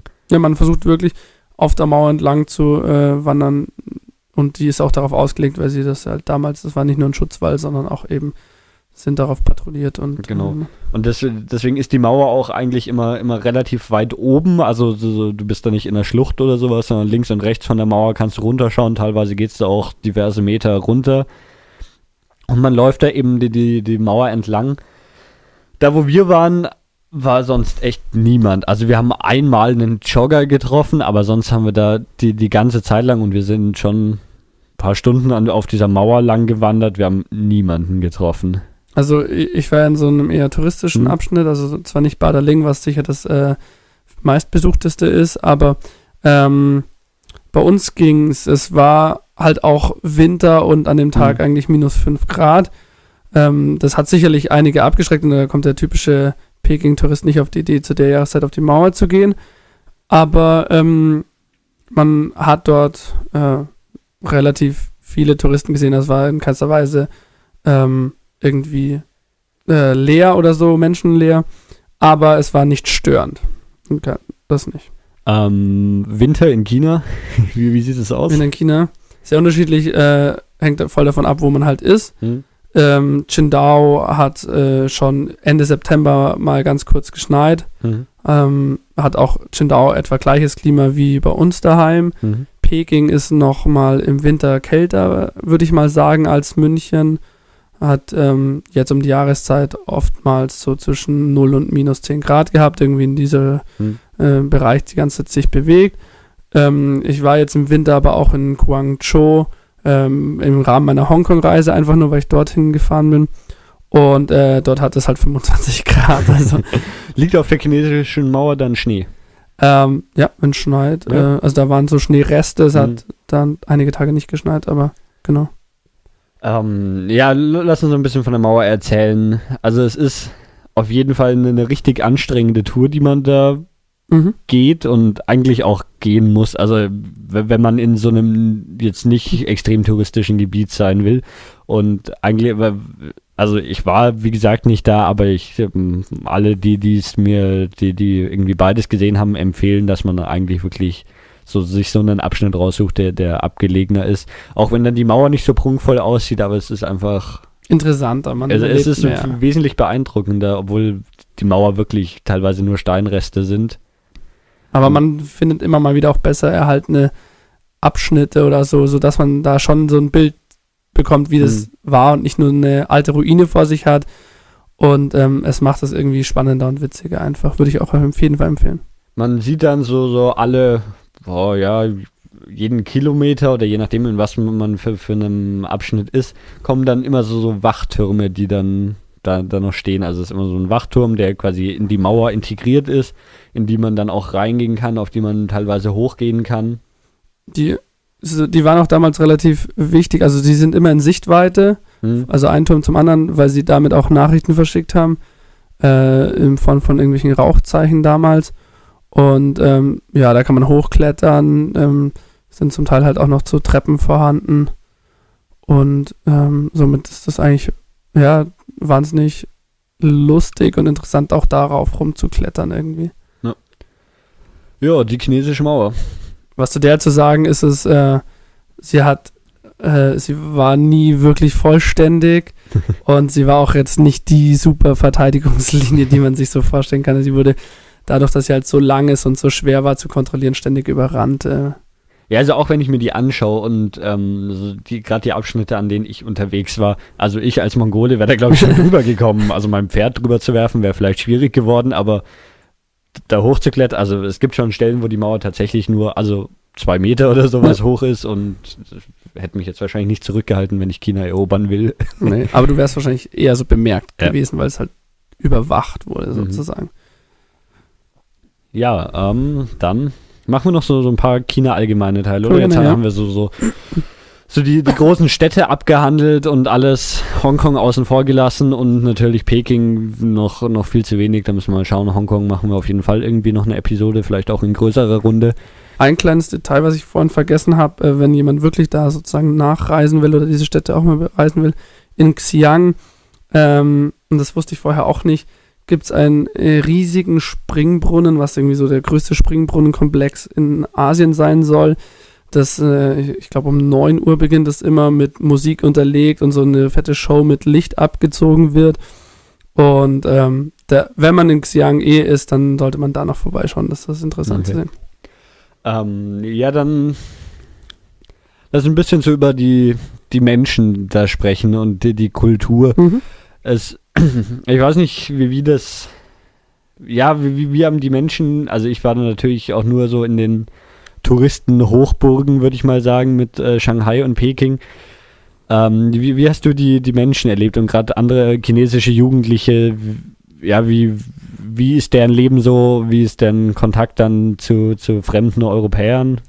Also, ähm, wenn man so Studenten trifft, sind sie meistens sehr, sehr schüchtern einem gegenüber, wollen aber dann doch irgendwie zum Beispiel Fotos machen oder irgendwie zumindest so ein bisschen in Kontakt treten, aber erstmal eigentlich zurückhaltend. Außer wenn sie mit einem Fotos machen wollen. Das Leben von denen ist halt in den meisten Fällen ganz anders als das äh, von uns, weil zumindest wenn die Familien nicht zu reich sind, wird das meiste Geld halt dafür ausgegeben, dass sie zu der Uni gehen können. Und wohnen dann in einem Dreier- bis Fünfer-Zimmer in ihren Wohnheimen und verbringen schon sehr viel Zeit auch mit äh, Lernen, beziehungsweise das bezieht sich bei denen meistens auf auswendig Lernen. um, und leben schon ein anderes Leben als äh, wir Westler. Ähm, konntest du irgendwie so, so sehen, oder wa was macht man so als chinesischer Jugendlicher, wenn man. Was so die typische Freizeitbeschäftigung Ja. sind. Ähm, neben der Uni machen sie eigentlich relativ viel Sport, äh, was sehr ausgeprägt ist. Also es war immer was los auf dem Fußballplatz, auf den Basketballplätzen. Ähm, sie singen und musizieren relativ viel, gehen eher solchen Hobbys halt währenddessen Mhm. noch nach. Also das ist schon, schon eher so, so ein Ding, so ein Leben, was irgendwie in der Öffentlichkeit mehr stattfindet, oder nicht? Ja, in einer gewissen Weise schon und so ein Leben, was so irgendwie geregelt ist. Also es wird nicht so viel Zeit verplempert irgendwie. Mhm. Ähm, sie gehen dann halt zum Sport und trainieren im Sport und solche Geschichten. Und ähm, das fällt schon auf. Also entweder sie lernen oder sie machen Sport oder Hm. abends dann setzen sie sich halt eher mal zusammen ähm, äh, in kleineren Gruppen, schauen sich da auch irgendwelche Filme an, gehen auch mal KTV-mäßig los oder so. Dieses KTV ist echt so ein, bei mir prägende Sache gewesen. Ähm, wie, wie ist das? Ähm, haben die dann, oder ist es so, so tatsächlich so, wie man es gerüchteweise immer hier sich in Deutschland erzählt, dass die, keine Ahnung, um 6 in der Früh in die Schule gehen und abends um 8 heimkommen? Dieses Gerücht ist, ähm, glaube ich, in Deutschland deutlich übertrieben. Also die Chinesen sind etwas jünger, wenn sie äh, in die Uni gehen, als Mhm. bei uns. Also so eher 17 Jahre, glaube ich, am Anfang. Mm, Ein kurzes Detail, ähm, schweift da kurz aus. In den ersten zwei Wochen ihrer Unilaufbahn werden sie alle auf den äh, universitären Sportplätzen versammelt und müssen da erstmal zwei Wochen Militärtraining ableisten, ähm, lernen da zu marschieren und zu machen, was am Anfang mir wahnsinnig suspekt rübergekommen ist und ich gedacht, wo bin ich denn hier gelandet auf einer Uni, wo die ganze Zeit irgendwelche Leute in Militäruniform rumwandern, bis mir dann gesagt wurde, dass das nur zwei Wochen sind und dass es jeder so verpflichtend zu machen hat. Ihr musstet das aber nicht machen. Wir mussten, das waren zum Glück ausgeschlossen von, ja. aber das mussten Männer und Frauen machen. Männer und Frauen vollkommen gleich und ähm, das war so auch so eine Gruppensache. Die, so, diese Gruppen waren immer so, ich würde mal sagen, 30 Leute und die haben dann auch abends auf dieser Laufbahn dann versammelt und haben dann gemeinsam Lieder gesungen und sich eingeschworen und das war eher so, ja, so wie man so aus Jugendgruppen in Zeltlagern kennt. Das hatte abends so eine Atmosphäre und untertags Mhm. mussten sie dann zur Marschmusik die ganze Zeit über diese ähm, über den Sportplatz marschieren. Und weißt du, was der Hintergrund dafür ist? Einfach nur äh, militärische Grundausbildung und ich glaube so ein bisschen einnorden, dass alle gleich sind. Das habe ich das Gefühl. Okay, also es ist eigentlich so, so wie, wie in Deutschland der Wehrdienst, nur dass er da Auch zwei Wochen dauert und verpflichtend für jeden ist, genau. ähm, Ähm, wo, ich, wo bin ich abgeschwiffen von äh, dem vielen Lernen und so? mhm. Das ist bei den Chinesen, äh, das ist deutlich das falsche Bild meines Erachtens. Also sie sind so, schon strebsam und ähm, lernen viel und ähm, das meiste Wissen, was sie haben, lernen sie aber auch auswendig. Deshalb, sie haben oftmals, äh, wissen zum Beispiel viele Vokabeln, aber können nicht wirklich damit umgehen. Oftmals in solche Richtungen geht es. Hm. Aber gerade so, wenn du Projektarbeiten mit denen zusammen machst, ist es wahnsinnig ineffizient und sie ähm, auch im Unterricht äh, passen oftmals auch nicht richtig auf, nicht so in einer Reihe diese strebsamen Chinesen, was man Mhm. so oftmals im Kopf hat, aber sind eher so wie bei uns auch irgendwie so 10. Klasse zum Teil, dass es da Mhm. geht's halt drunter und drüber zum Teil auch. Also das Bild ist falsch. Habt ihr dann auch tatsächlich mit chinesischen Studenten irgendwie zusammen eine Projektarbeit oder was auch Ähm, immer gemacht? Ich selbst jetzt nicht, aber ähm, ich habe Kontakt zu anderen Austauschstudenten, die dort für zwei Jahre sind Mhm. und somit mit Chinesen zusammen wirklich komplett den Unterricht haben. Und dem gemeint, es wäre ähm, sehr anstrengend, weil die Chinesen, äh, gerade was Gruppenarbeiten angeht, scheinbar nicht so reif sind und noch nicht so äh, weit denken, wie das ist so ein typischer deutscher Student Mitte der 20er Jahre. Ähm, ja, dann ein, ein weiterer Teil, der dich auch in China irgendwie, der dir in China zu schaffen gemacht hat und wo du dich dann gefreut hast, wieder zurück in Deutschland zu sein, das Internet. Oh ja, das Internet. Also bei uns im Wohnheim war es einmal komplett äh, langsam. Das hat mir sozusagen am meisten zu schaffen gemacht. Und dann gibt es ja da noch äh, The Great Firewall of China. Aber ähm, erstmal so, so allgemein, das Internet ist in China schon, also es ist schon auch üblich, dass so jeder Internet hat und. Das ist absolut üblich. Auch auf dem Handy hat eigentlich jeder Internet. Mhm. Ähm, das iPhone ist wahnsinnig gängig dort. Sobald es, es sich jemand leisten kann, dann hat er eigentlich auch ein iPhone. Ähm, es ist dort auch einfach ein monetäres Statussymbol. Also ähm, das iPhone zeigt, dass man Geld hat. Hm. Mhm. Und dort ist Internetdatenverbindung weit verbreitet. Ist auch kein Problem, das zu bekommen. Auch für Ausländer nicht. Also ich hatte das auch. Ähm, Internet am Handy und so, das ist Mhm. alles kein Problem. Es ist wahrscheinlich halt auch so, so dass es, dass so, so normale Rechner nicht, also jetzt gerade bei, bei der einheimischen Bevölkerung vielleicht auch gar nicht so extrem verbreitet sind, sondern dass halt so das Handy der Weg ins Internet ist, den man halt geht. Richtig, ja. Also es gibt so Rechner an der Uni, in, in den Mhm. Bibliotheken und alles, die man dann auch benutzt, aber ähm, ja, so ein Notebook haben schon einige, aber nicht so, wie es bei uns ist, nicht Mhm. so weit verbreitet und dann eben viel Kommunikation übers Handy, ja. Ähm, ja, die, die Firewall. Die Firewall mh, ist ja dieses große Gespenst, was man auch in Europa die ganze Zeit hat. So die Chinesen sind so böse und schotten ihr ganzes Mhm. Internet ab.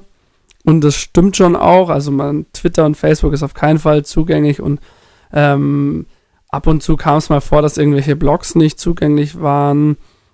Aber so Seiten wie Spiegel Online oder so oder auch ähm, äh, New York Times, also englischsprachig, die ja auch oft chinesisch kritisch äh, berichten, Mhm. das ist mir nie vorgekommen, dass das blockiert wäre. Also das ging alles. Wikipedia, ähm, wenn man da nach speziellen Themen, die China-kritisch ist, sucht, dann äh, fällt plötzlich auch die Internetverbindung aus. Aber ansonsten ist es alles ähm, offen. Ähm, wie, also ich nehme an, da, dass es jetzt nicht sonderlich schwer war, sich doch ein echtes Internet zu machen, VPN und so weiter. Ähm, es ist eigentlich nicht schwer. Ähm, ich hatte einfach von der Uni meinen VPN-Zugang. Also von der Uni in Von Deutschland. der Uni in Deutschland, genau. Mhm. Und bin damit ähm, online gegangen. Allerdings ähm, gibt ja auch genügend äh, sozusagen öffentliche VPN-Provider, die man sich da im Internet schnell zusammenklicken kann.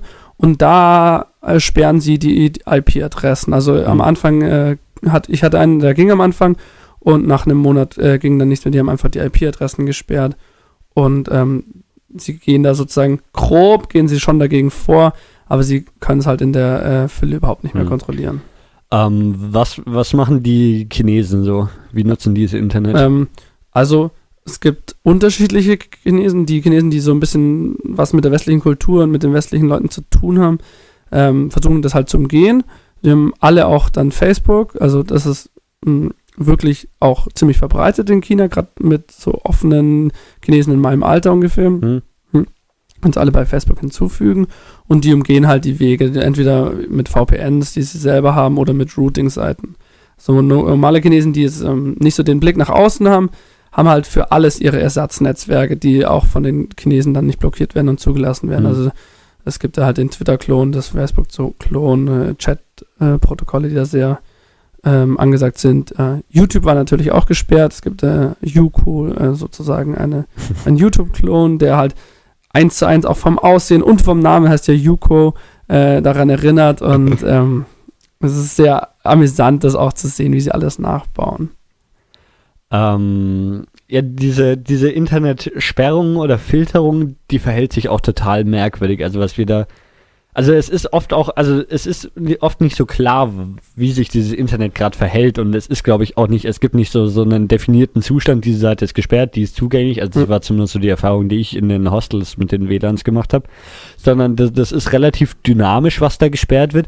Und oft ist es auch so, dass ja, also dass die, diese Sperre auf ganz unterschiedlichen äh, Ebenen angreift. Also was, was nicht existiert, ist so, so wie man es jetzt vielleicht aus, keine Ahnung, wenn in, im Schulnetzwerk irgendwie Facebook gesperrt ist und dann kommt so, hey, diese Seite ist nicht erlaubt. Sowas gibt's ja nicht, oder? Genau, nö, also es äh, macht sich dann eher so ein konnte nicht aufgerufen sein Bild auf. Also wenn man auf Facebook geht, dann äh, kriegt der F- Browser halt einfach keine Verbindung zu dem Server hin. Ähm, was halt sonst noch vorkommt, es wird jegliche Suchanfrage überprüft zumindest, was du da so eingibst. Also sobald du, äh, es gab ja die große Diskussion, Google zensiert ja die Suche nicht mehr und wenn man auf google.com geht, wird man auf Google Hongkong umgeleitet in China und man kriegt die ganz normalen Suchergebnisse, die äh, in Hongkong halt veröffentlicht werden. Allerdings ähm, überprüfen die Chinesen jeden Suchbegriff, den du eingibst. Und wenn du in Google zum Beispiel Twitter eingibst, dann äh, bricht einfach die äh, Verbindung zur der Suche ab. Also ähm, du wirst nie dann Ergebnis Mhm. sehen. Ja, der, der technische Hintergrund ist natürlich auch nicht äh, bekannt oder was da alles gemacht wird. Es ist, eine Reihe von, von verschiedenen Systemen, die da wohl zum Einsatz kommen. Und wa was ich feststellen konnte, ist, dass man, also man, man konnte das bei uns im Hostel gerne ganz schön hinkriegen. Ich schreibe in Google äh, Tiananmen Square Massacre oder sowas rein und dann geht halt die nächste halbe Stunde Google nicht mehr. Richtig, also es werden, die Pakete werden überprüft und dann, je nachdem, wie schlimm sie, glaube ich, gerade die Anfrage haben, überlegen sie sich dann, was für Maßnahmen sie dagegen ergreifen, ob sie mal die komplette Leitung mal kurzzeitig äh, sperren oder nur deine einzelne Abfrage. Wenn du Twitter eingibst, dann geht halt nur kurz die Mhm. Suche nicht. Also Ja, also es ja, ist halt auch, auch nichts, wie, wie man sich irgendwie darauf verlassen kann, wie das sich verhält. Also es ist echt total merkwürdig. Und dann oft ist aber auch einfach, dass es technisch schon geht, aber einfach extrem langsam ist, oder? Genau, das stimmt. Also, ähm, und das hat gefühlt auch irgendwas mit Uhrzeiten zu tun, ähm, dass es äh, nachts dann plötzlich besser läuft. Ähm, ich glaube, dass halt auch einfach den ihr Internet äh, inzwischen in den Großstädten überlastet ist. Mhm.